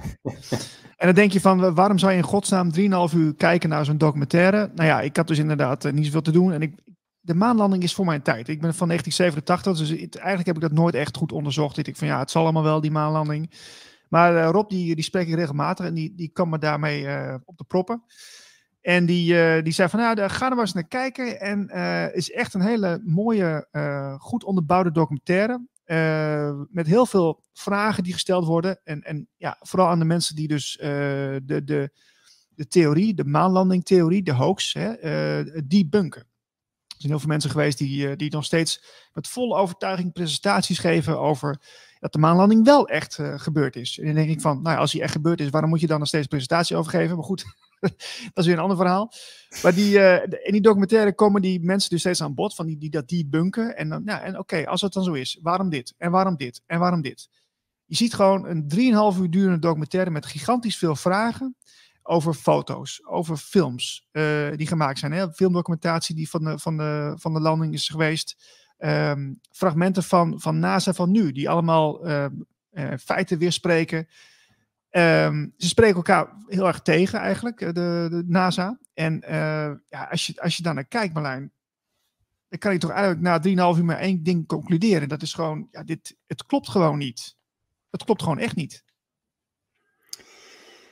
Uh, ja, ik heb volgens mij ooit ook, ook die documentaire stukjes daaruit gezien. Uh, is dat ook met die persconferentie, staat er, die zit er ook in, hè? Van ja. Armstrong en, en Aldrin en Collins. Ja. Dat is heel raar hoe dat gaat. Dat is heel raar. Ja, want wat je ziet op, op, het einde, zie je dus dan die, die astronauten, die, die komen dan in zo'n uh, ja, persruimte, gigantisch veel mensen, nadat ze op de maan zouden zijn geweest. En nou, dat, het hele land was gewoon in volle euforie. Hè? De, fantastische, ze werden als helden onthaald. Uh, groot applaus in, in, die, in die ruimte, in die zaal. En uh, dan zie je gewoon drie man met een ontzettend zuur gezicht zie je daar zitten. En een verklaring geven met, met, met, gigantisch veel tegenzin. En op de simpelste vragen van, goh, uh, hoe, hoe, heb je nog sterren gezien? Ja, we hebben sterren gezien. Ja, ja weet, weet, ik niet meer. Weet jij het nog? Ja, ik weet het ook niet meer. ik denk van, hè? Hoe kan dat? En, en je, zult, je zult toch blij zijn? Je zult toch je zult als, als een heldje voelen als je echt de, de ruimte in bent geweest. Nou ja, dat is een voorbeeld. Hè? En dan heb ik het niet eens over de feiten. Uh, maar, je, ja, maar je ziet, want ze zitten daar eh, met z'n drieën, geloof ik, of zit er nog een vierde bij? Volgens mij met z'n drieën. Ja. Oké, okay, want je, je, hebt volgens mij, eh, ze zijn, ze zijn natuurlijk gebriefd van tevoren, hoe ze zich een beetje moeten presenteren of zo. En wat ze wel en niet mogen zeggen. En die, uh, je hebt Armstrong inderdaad en uh, Aldrin. En die Mhm. Collins, die, die, dat is de beste jongetje van de klas, hè, die Collins. Want die, die, gaat, die, gaat, eh, die helpt de andere twee om die vragen te beantwoorden. Dus die, die, die, dat is een beetje een souffleur. Van, Ah, hè, ja, dat was toch zo, hè? Zo, hè? Ja, hè? Ja, ja, toch? Ja, dat toch? klopt. Dat klopt ja. En wat ook leuk is om te vertellen, eh, kort daarna, eh, misschien een, een paar maanden of, een jaar daarna, zijn ze alle drie eh, bij NASA weggegaan. Toen het programma was afgelopen. Dus ja, heel opvallend. En die, die Armstrong die wilde ook nooit meer in, naar feestjes toe of andere conferenties van NASA. Die, die wilde er eigenlijk helemaal niks mee te maken hebben. Dus wel één keer later in de jaren negentig volgens mij nog opkomen draven voor een, voor een stukje voor Bill Clinton. Maar dat was het dan ook wel. Ja, nee, het is heel verdacht. Maar gewoon, ja, weet je, op een plek waar geen atmosfeer is, eh, hoe kan het dan dat, er, eh, dat de vlag van Amerika wappert, bijvoorbeeld? En hoe kunnen de voetsporen eh, op, op, eh, op de grond te zien zijn? Eh, nou ja, zo zijn er heel veel dingen. Het, het, licht, het, licht kan helemaal niet. Hè? Als, als, als daar de maan, eh, als daar de zon is en die schijnt zo op, eh, op, op dat, eh, dat voertuig, hoe kan dan dat de, het licht op de, de, de andere kant van, van de maan pakken eh, ongeveer even sterk is? Dat kan niet, want het licht komt daar niet. Dus dan moet er ergens anders een, een, een eh, kunstmatig licht zijn om dat te kunnen maken. Dus, dus, dus er zijn zoveel vragen. Dat, dat denk je van jongens, dit, is, dit, is, dit moet wel in de studio gemaakt zijn. Om het toch maar even te zeggen. Ja, je kan eh, op YouTube is er te zien de, zeg maar de officiële maanlanding, hoe dat is uitgezonden hè, op de NOS toen. Ja. En dan zie je dus inderdaad dat de Armstrong er naar beneden loopt en eh, op, op de maan stapt. Maar wie filmt dat? Ja, die, ja, die camera, ja, die, ja, die, die zat dan eh, ja, aan de buitenkant van de raket of zo. Hmm. Maar, maar, hè, hoe, hè, dat kan toch niet? Iemand heeft die camera toch eerst daar moeten ophangen of zo?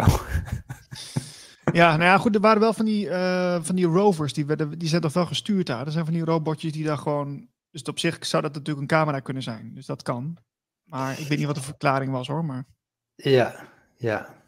Nou ja, de verklaring was geloof ik dat het wel aan, aan de raket vast zat. Dus niet aan een rover. Hmm. Maar, eh, maar, maar leg, nog eens, leg nog eens uit, want dat, dat, is, dat, eh, dat vind ik altijd een vaag verhaal.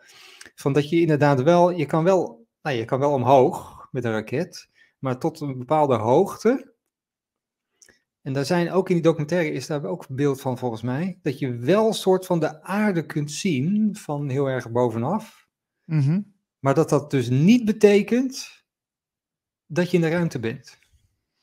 Ja, dan zit je in een, bepaalde, zit je in een bepaalde laag. Eh, maar dat, dat weet ik ook niet precies. Wat, ik, wat, wat me wel heel erg is bijgebleven is dat ze voor, voor 69, voordat ze dus eh, naar de maan eh, wilden. eh, want eigenlijk is het natuurlijk ook een heel politiek verhaal. Hè, want ze, wilden strijden met de Russen. Is ook even goed om voor, de context te vertellen. De, de Amerikanen die hadden eigenlijk zoiets van willen een, een, ja, die, die, het grootste jongetje van de klas willen, het beste jongetje van de klas willen we zijn. En dan willen we met, met de Russen willen we eigenlijk nog weer zo'n strijd aangaan. Zodat we kunnen, kunnen laten zien aan de wereld van nou, wij, wij zijn de oppermachtigste. dus, dus dat moeten we even weer ja, laten zien. En du- dus er moest een gevecht komen van wie het eerst naar de maan zou kunnen gaan. Nou, uiteindelijk hebben de Russen al heel, in een heel vroeg, v- ja, vroeg stadium gezegd van nou, wij, eh, wij doen niet mee. Dus moesten de Amerikanen moesten dat zelf doen. En ze hadden gezegd, nou, wat, eh, voor 1970 willen we, op de, willen we op de maan zijn. Nou, oké, prima. Maar dat maanlandingsprogramma begon natuurlijk al in de jaren 60, begin jaren 60. En dat ging heel vaak mis.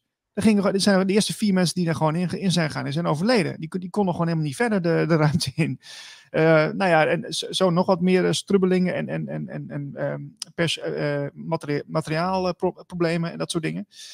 Ehm, en er kwam nog eens een keer bij, halverwege de jaren 60, dat de Van Allen belt. Dat werd op een gegeven moment werd dat geconstateerd hè, door misschien, meneer Van Allen heet hij volgens mij. Dat is een, een wetenschapper. En die stelde van ja, er zit een bepaalde, eh, bepaalde radiation, eh, een bepaalde energielaag hoog, hoog boven de aarde. En verschillende lagen die daar, die daar zitten, die zijn zo, zo krachtig, daar, kun je, kunnen we gewoon niet doorheen. Dus dat is, eh, daar moeten we iets op vinden. Want gewoon ja, met een voertuig of met, met mensen erin, dat is hartstikke gevaarlijk. Dat, dat, dat, daar moeten we iets op vinden. Dat was dus in die tijd een, echt een ding. Maar op het moment dat, dat ze gingen lanceren in 69, werd er helemaal niet meer over gesproken. Eh, dus- en later, in 2005 of zo, eh, zegt NASA zelf in een video: ja, Ja, als we nu naar de maan willen, dan moeten we daar wel iets op vinden over die, op die radiation kracht. Want ja, dat, dat, als we mensen daar naartoe willen vervoeren, dan, dan moeten, moeten we daar wel iets mee. En dan denk ik van, hoe kan het nou in 69 geen probleem zijn geweest en in 2005 wel? Dus ja, dat ja, maar je, vergeet, ja, je vergeet Niels dat in 69, dat was allemaal technologie, dat, dat toen, ja, dat, dat hebben ze weggegooid, die technologie. Dat hebben ze niet meer. Ah, ja. nee, dat was toen inderdaad heel erg high-tech. En toen later dachten ze van, nou ja, nu gaan we gewoon weer met een... Met een uh... Logisch, ja. Ja, heel uh, plausibel. Ja. Maar goed, dat ja, wil ik is echt, Er is echt iemand geweest van NASA die heeft gezegd van, uh, ja, dat, dat is toen uh, die technologie, ja, die is kwijtgeraakt of verdwenen of uh, weet ik veel. Die hebben we niet meer. Dus ja, toen hebben we het helemaal weer vanaf het begin af aan moeten... Ja, is, is het echt zo? Is het, wat jij nu, dat, is, dat, is, dat is zo gebeurd of maak je nu een grap? Nee, er, er, er is iemand, staat gewoon op beeld, in dienst van NASA. Dus het is niet, het is niet officieel van zeg maar, zo'n persbericht van NASA, maar het is iemand die bij NASA werkt, die zegt dat al die apparatuur uh, kwijt is geraakt, verdwenen. Dus ja, dat is een raar verhaal natuurlijk. Dat is gewoon heel raar. En, en dat, je, dat, dat, dat ze ook zeggen van ja, wat we nu in de iPhone hebben, dat hadden ze toen uh, daar hadden ze toen drie warenhuizen voor nodig voor al die apparatuur. Uh, en, en nog steeds uh, is er een probleem nu. Dat, het, dat, dat die maanreis gewoon uh, heel moeilijk te realiseren is. Ja. ja. dan heb je ook nog Bashar, hè? Bashar die krijgt ook wel eens de vraag, zijn we naar de maan geweest of niet? En dan zegt hij altijd, ja natuurlijk, want je, je kunt, als je naar de maan kijkt met de telescoop of zo, kun je daar zien wat we daar hebben achtergelaten daar ligt allemaal rotzooi van ons. oh. Dus ehm, ja, dan kan je ook nog zeggen van ja, de maanlanding was, was nep, maar ze zijn er wel geweest op een of andere manier. Ja, maar dat is ook wel mijn theorie hoor. We, dat ze inderdaad, ze zijn er geweest, maar niet wat we gezien hebben op tv. Die maanlanding, dat, was, dat is in scène gezet, dat denk ik wel. Um, maar hoe we er dan geweest zijn, uh, ik denk niet met, met de raket zoals dat, uh, zoals dat geschetst is op tv. Dat moet op een andere manier gegaan zijn. Ja, ja, ja. En dan kan je, ik, ik vind ook altijd een raar verhaal. Ja, dat was toen live. Hè? De hele wereld zat live uh, aan de buis gekluisterd. Want we gingen even kijken hoe, hoe dat allemaal ging. Maar dat is natuurlijk enorm riskant om dat live te gaan uitzenden. Want om, omdat er met al die vorige raketten, die zijn allemaal ontploft en uh, weet ik veel allemaal. Je, gaat toch niet, je gaat toch niet dat live uitzenden? Dat is toch niet goed bij jou? Nee, maar dat, dat risico gaan ze toch ook nooit nemen? Dus dat is, uh, dat, nee, dat kun je, ja. ja, dus het is een beetje vergelijkbaar met uh, 9-11, vind ik. Dat is ook, uh, als je daar eenmaal, ja, hè, kijk, naar, kijk naar een paar uitzendingen van George van Houts, of je, je zoekt een paar goede documentaires op, dan, dan zijn er zoveel vragen die dan uh, op, oprijzen ja, dat is gewoon niet houdbaar. Dat kun je niet meer verkopen. Dat is, uh. Maar dat wil ik toch even melden. Misschien kunnen we die documentaire eventjes in onze nieuwsbrief zetten. Dan kunnen mensen die dat leuk vinden, die kunnen hem dan ook uh, even zien. En mocht je nog niet, nog niet aangemeld zijn, doe het even op onze website radioglacier.nl en dan onderaan nieuwsbrief. En dan heb je elke week de nieuwste updates, gasten van volgende week en allerlei leuke wetenswaardigheden over dit fantastische radiostation.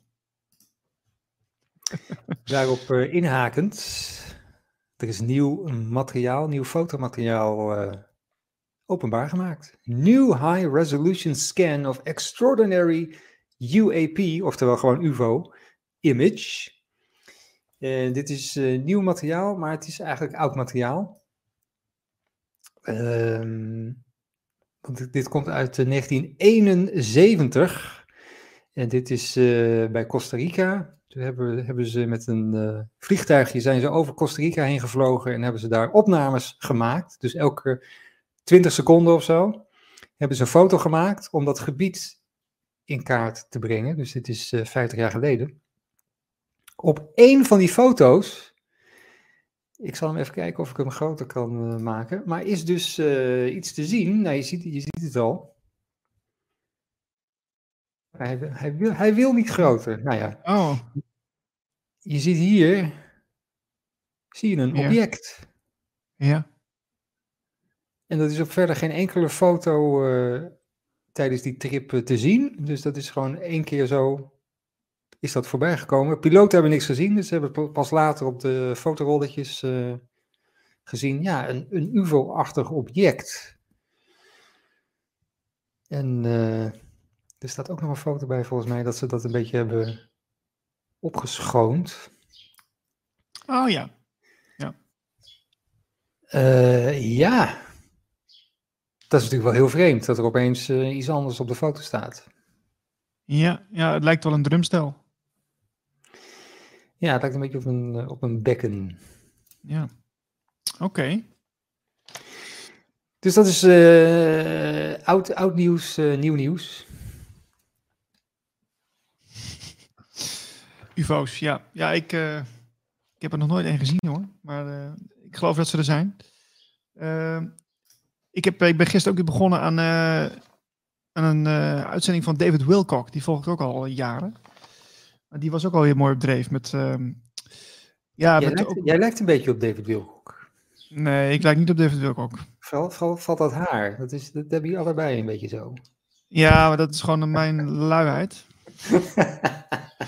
Maar hij, uh, hij heeft nu lang haar, dus dat, uh, nee. Oh, oké. Nee, ja. Maar hij, hij is heel erg bezig met het, uh, het, het, toch het, het, het, het pad volgen, het, het, van, van, ja, niet, niet per se het pad van Jezus, maar wel, ehm, zeg maar, de ware ehm, bewustzijnstransitie waar veel mensen in zitten. Dus de, de, daarin heeft natuurlijk Jezus wel heel veel um, wijsheid en heel veel inspiratie.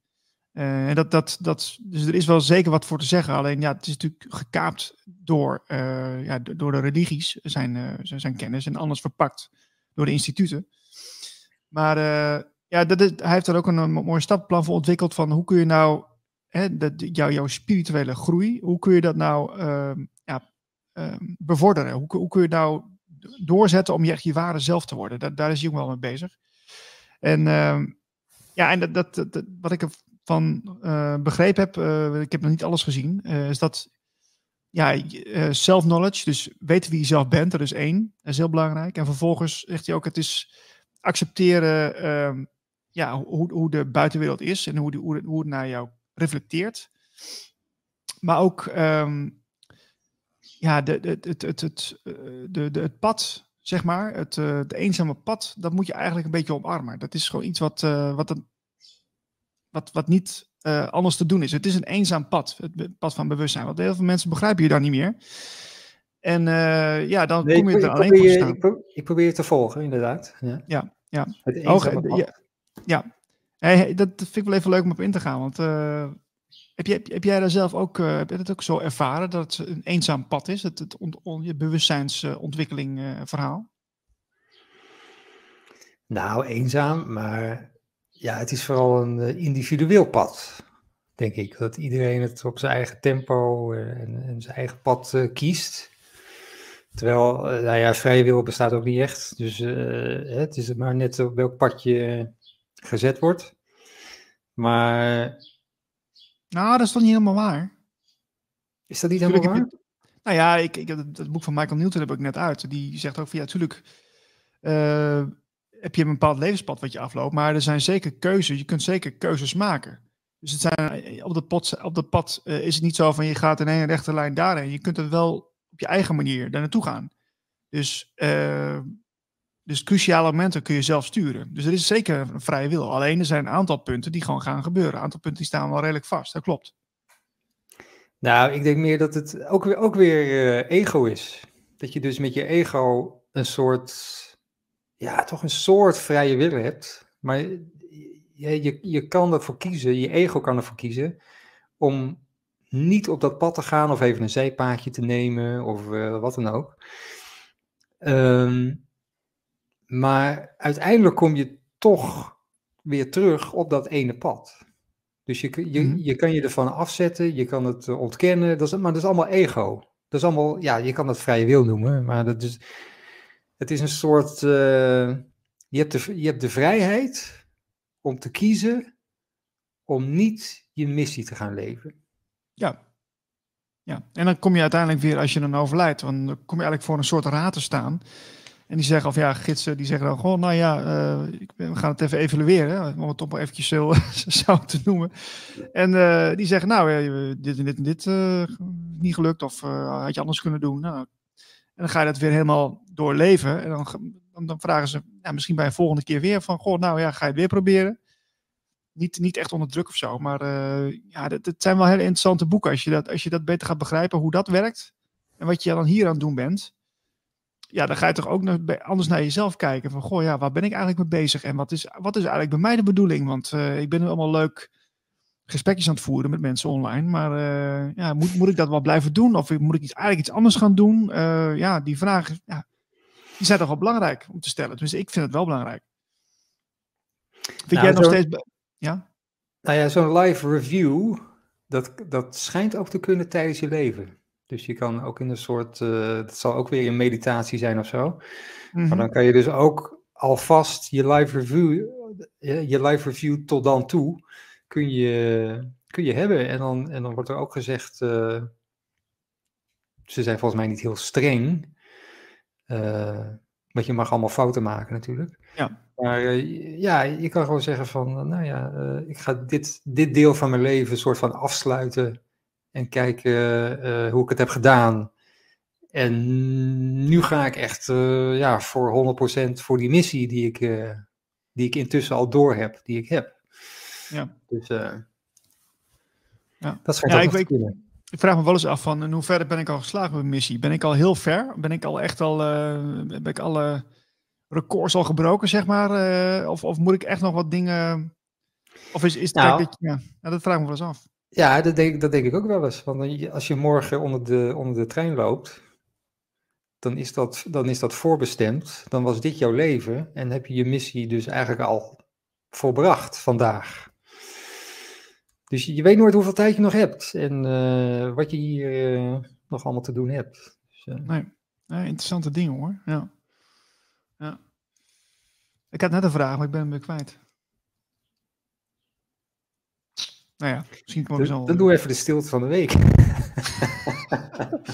ja, als mensen daar nog iets voor hebben, eh, stuur het vooral door naar onze mail info.radioglacier.nl en stuur jouw stilte van de week. Want we zijn heel geïnteresseerd in jouw, jouw stiltes. Uh, ja, hoe is jouw stilte? Zit je ergens op, lekker op de bank of ben je in de natuur? Of uh, ja, in de badkamer kan het ook heel stil zijn. En maak een mooie opname met je camera of met je video of hoe je het wil doen. En stuur het door naar ons. Daar zijn we heel blij. Um, ik wou nog even terug naar jouw ziekteproces. Ah ja. Um, want uh, ik had een, uh, dat was bijna een week geleden. Ik had een hele slechte nacht, ook met, met, met, met warm en uh, rare, rare, heftige dromen ook en zo.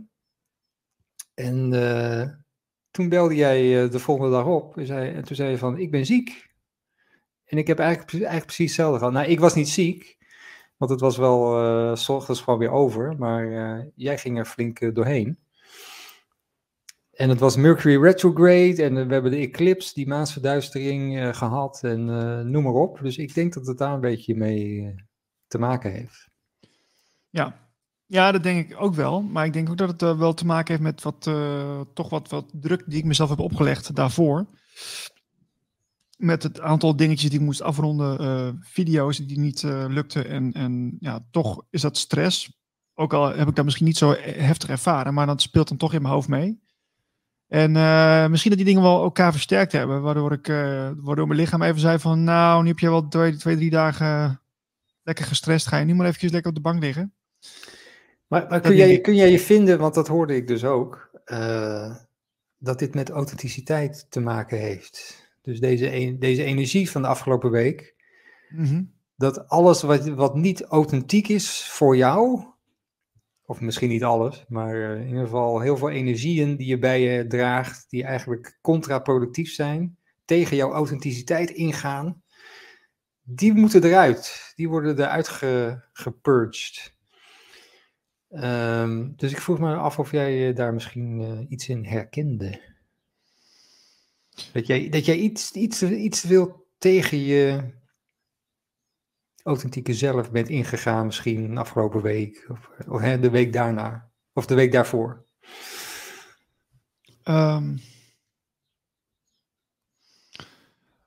Ehm, ja.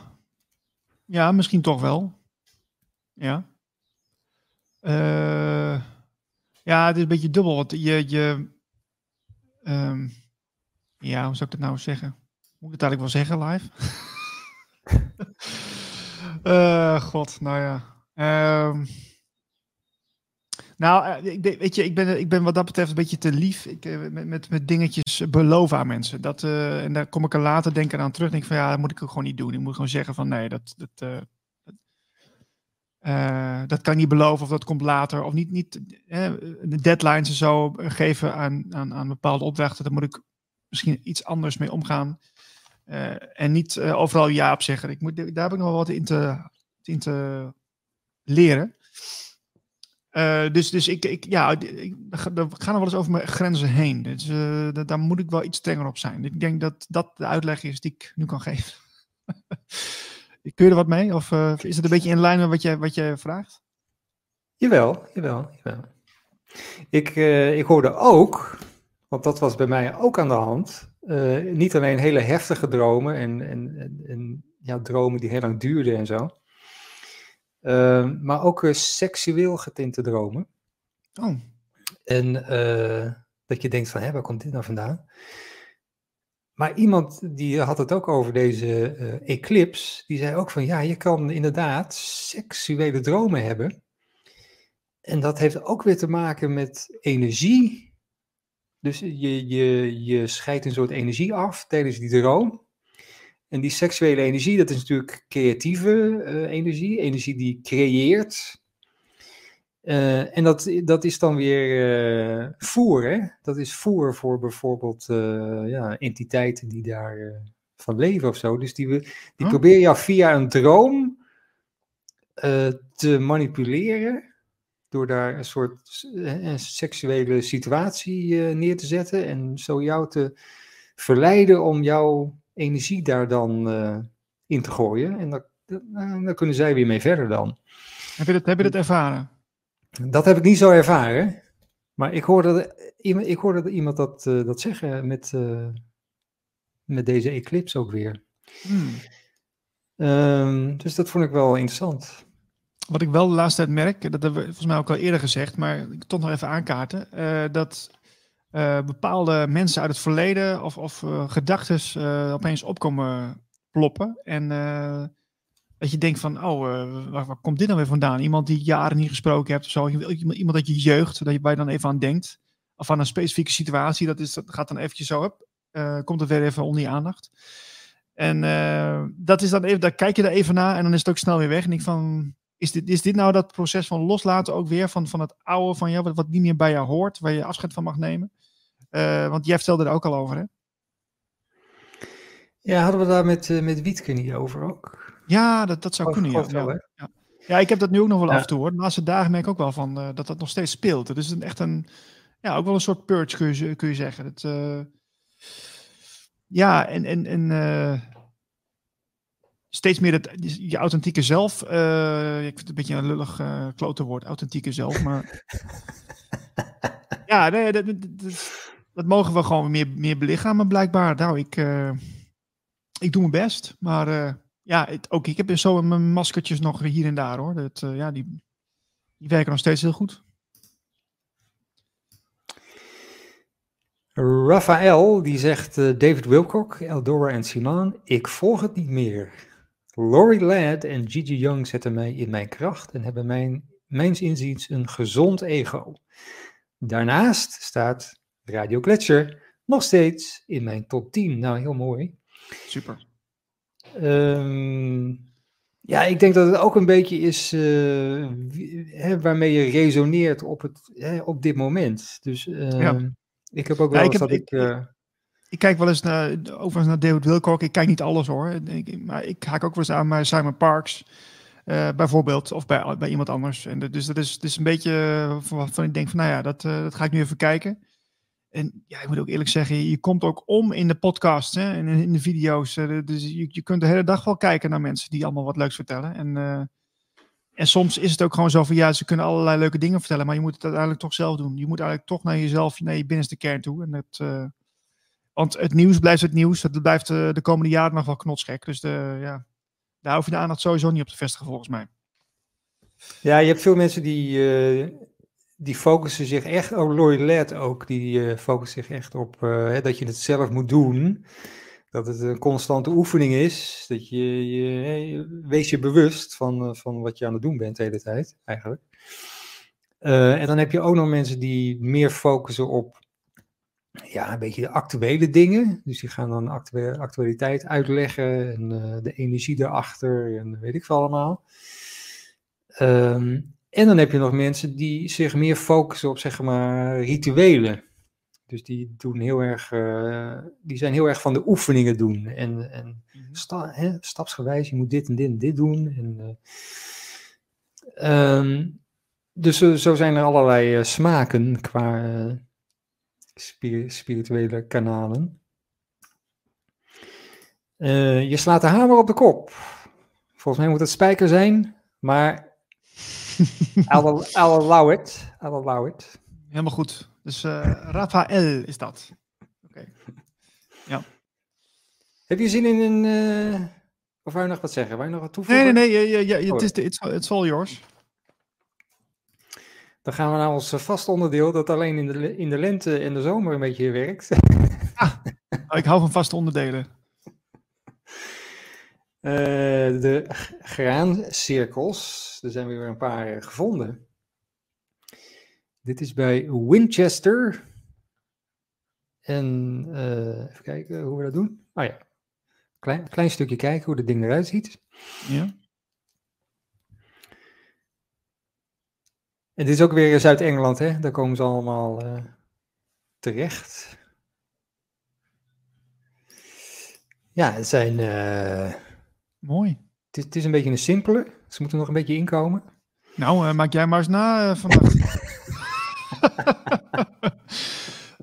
ja, hè, met, je, met je houtjes uh, op elkaar. Hè? Ja, nee, de, volgens, de NOS, uh, volgens de NOS zijn dit dus uh, vijf jongetjes in Zuid-Engeland. Die gaan met plankjes s s'nachts het weiland in. Ah, je kunt, als je goed kijkt, kun je ook wel zien die lange banen zo, helemaal daarachter. Daar zijn ze natuurlijk overheen gelopen. En dus snel tussendoor hebben ze dat, dat afbeeldingje gemaakt. Dus dat is ook wel goed te verklaren. Ja, nee, heel goed te verklaren. Nee. Yes. Het is, ja, nou ja, het is wel een mooi dingetje. Het is, uh, als, als iemand weet, dat dat, dat is altijd het lastige met van die graancirkels. Als iemand dus weet wat dit voor symbooltje zou kunnen zijn, waaraan, waaraan dit refereert. Ik weet wel, het gaat ook om de energie die erin zit. Maar je hebt ook uh, dat het een scheikundig element, zeg maar, de visualisatie daarvan zou kunnen zijn. Of iets anders.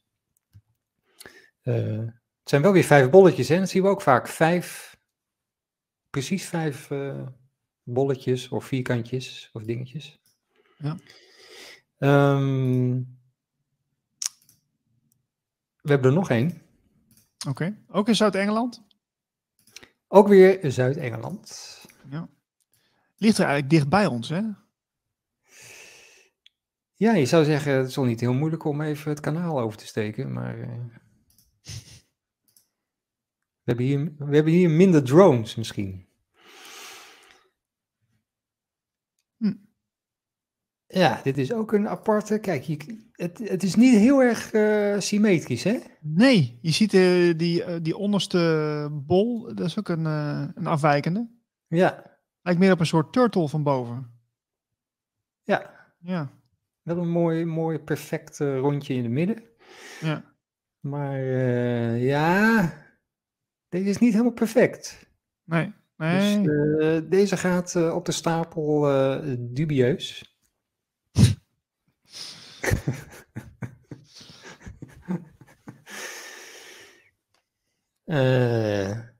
ja, dus als iemand weet waar, waar, het nou zo, naar het zou kunnen verwijzen, geef ons even een mailtje of een chatberichtje.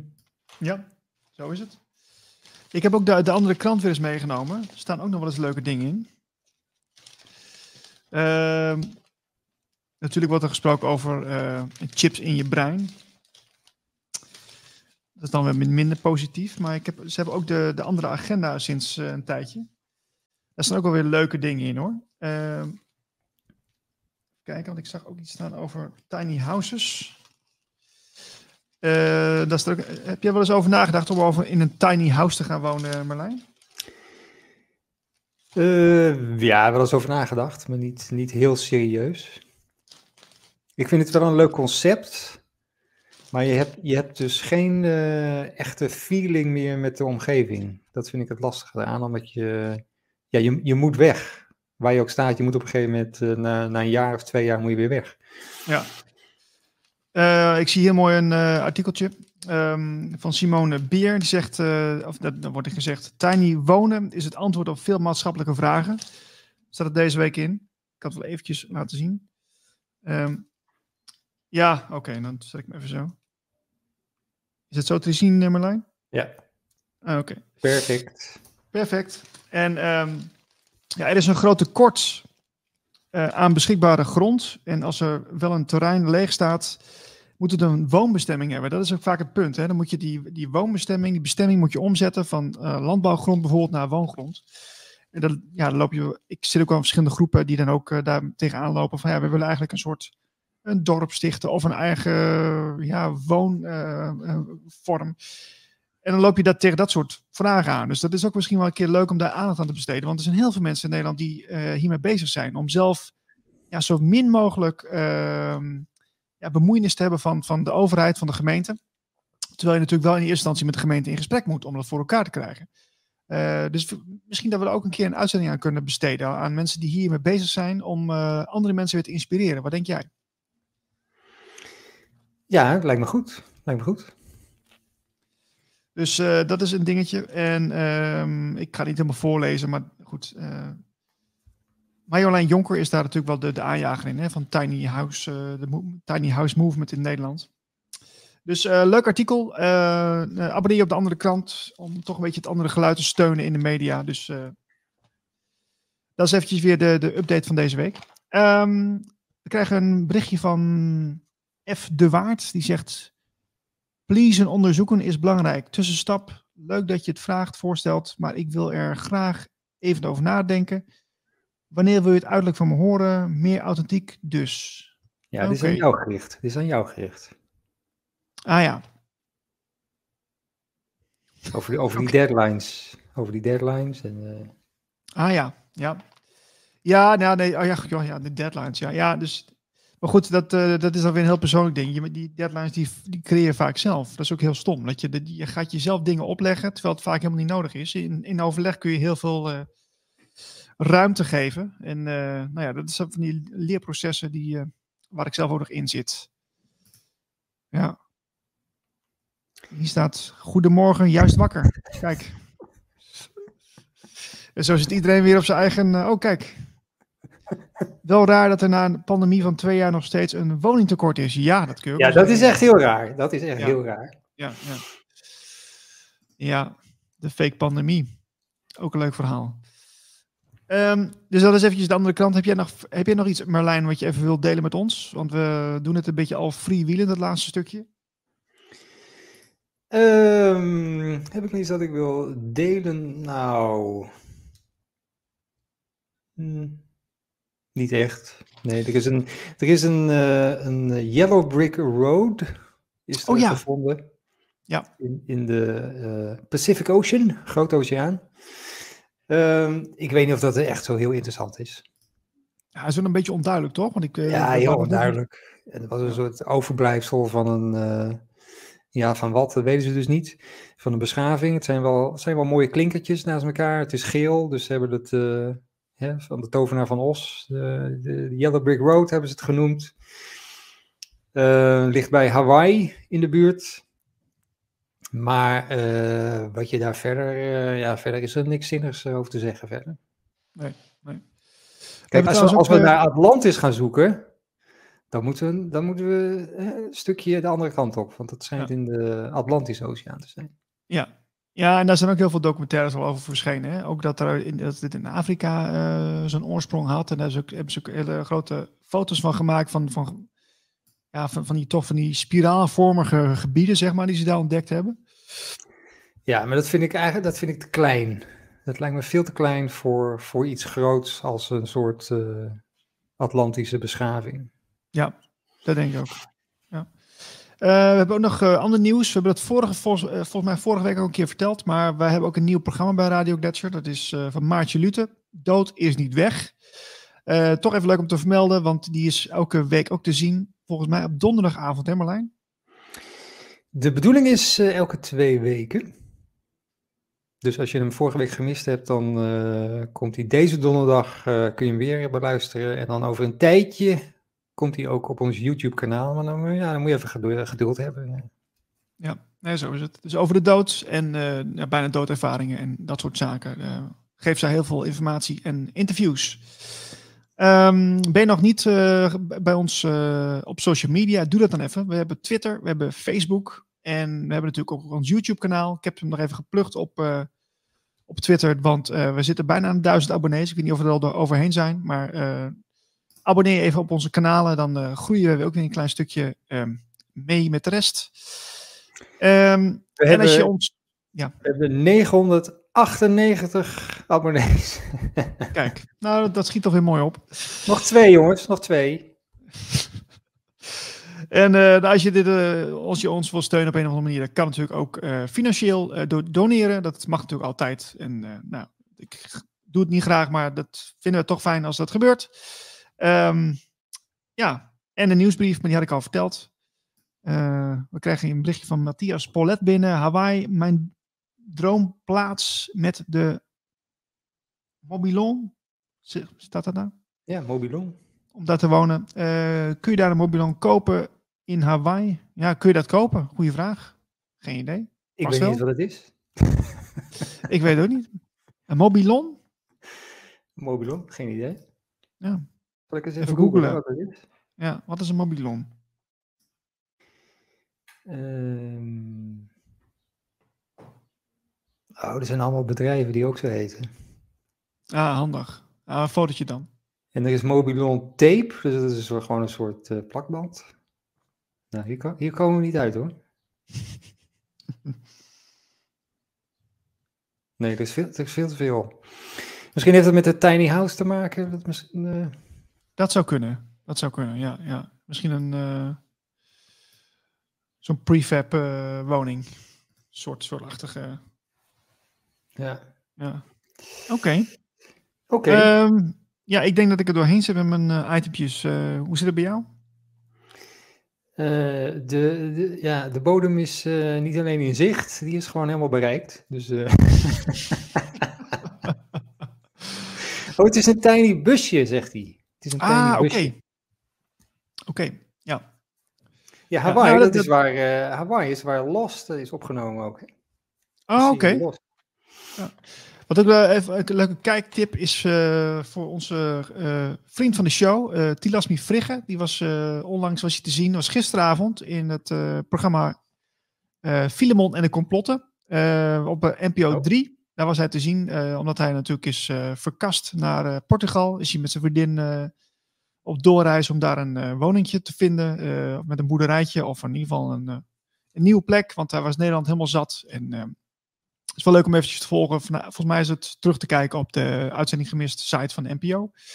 Uh, eh, met uh, Tilasmi en, meer mensen die het geluk ergens anders zoeken dan Nederland. Want ja, veel mensen vinden het toch een beetje eng, alle ontwikkelingen. Dus ik ga nog even kijken later vandaag. Dus kijk dit van, van de dag. Um, volgende week zijn we er weer. wil je weten wie we in de uitzending hebben? Zorg dat je ja. een nieuwsbrief hebt. Oh, nieuwsbrief. Ja.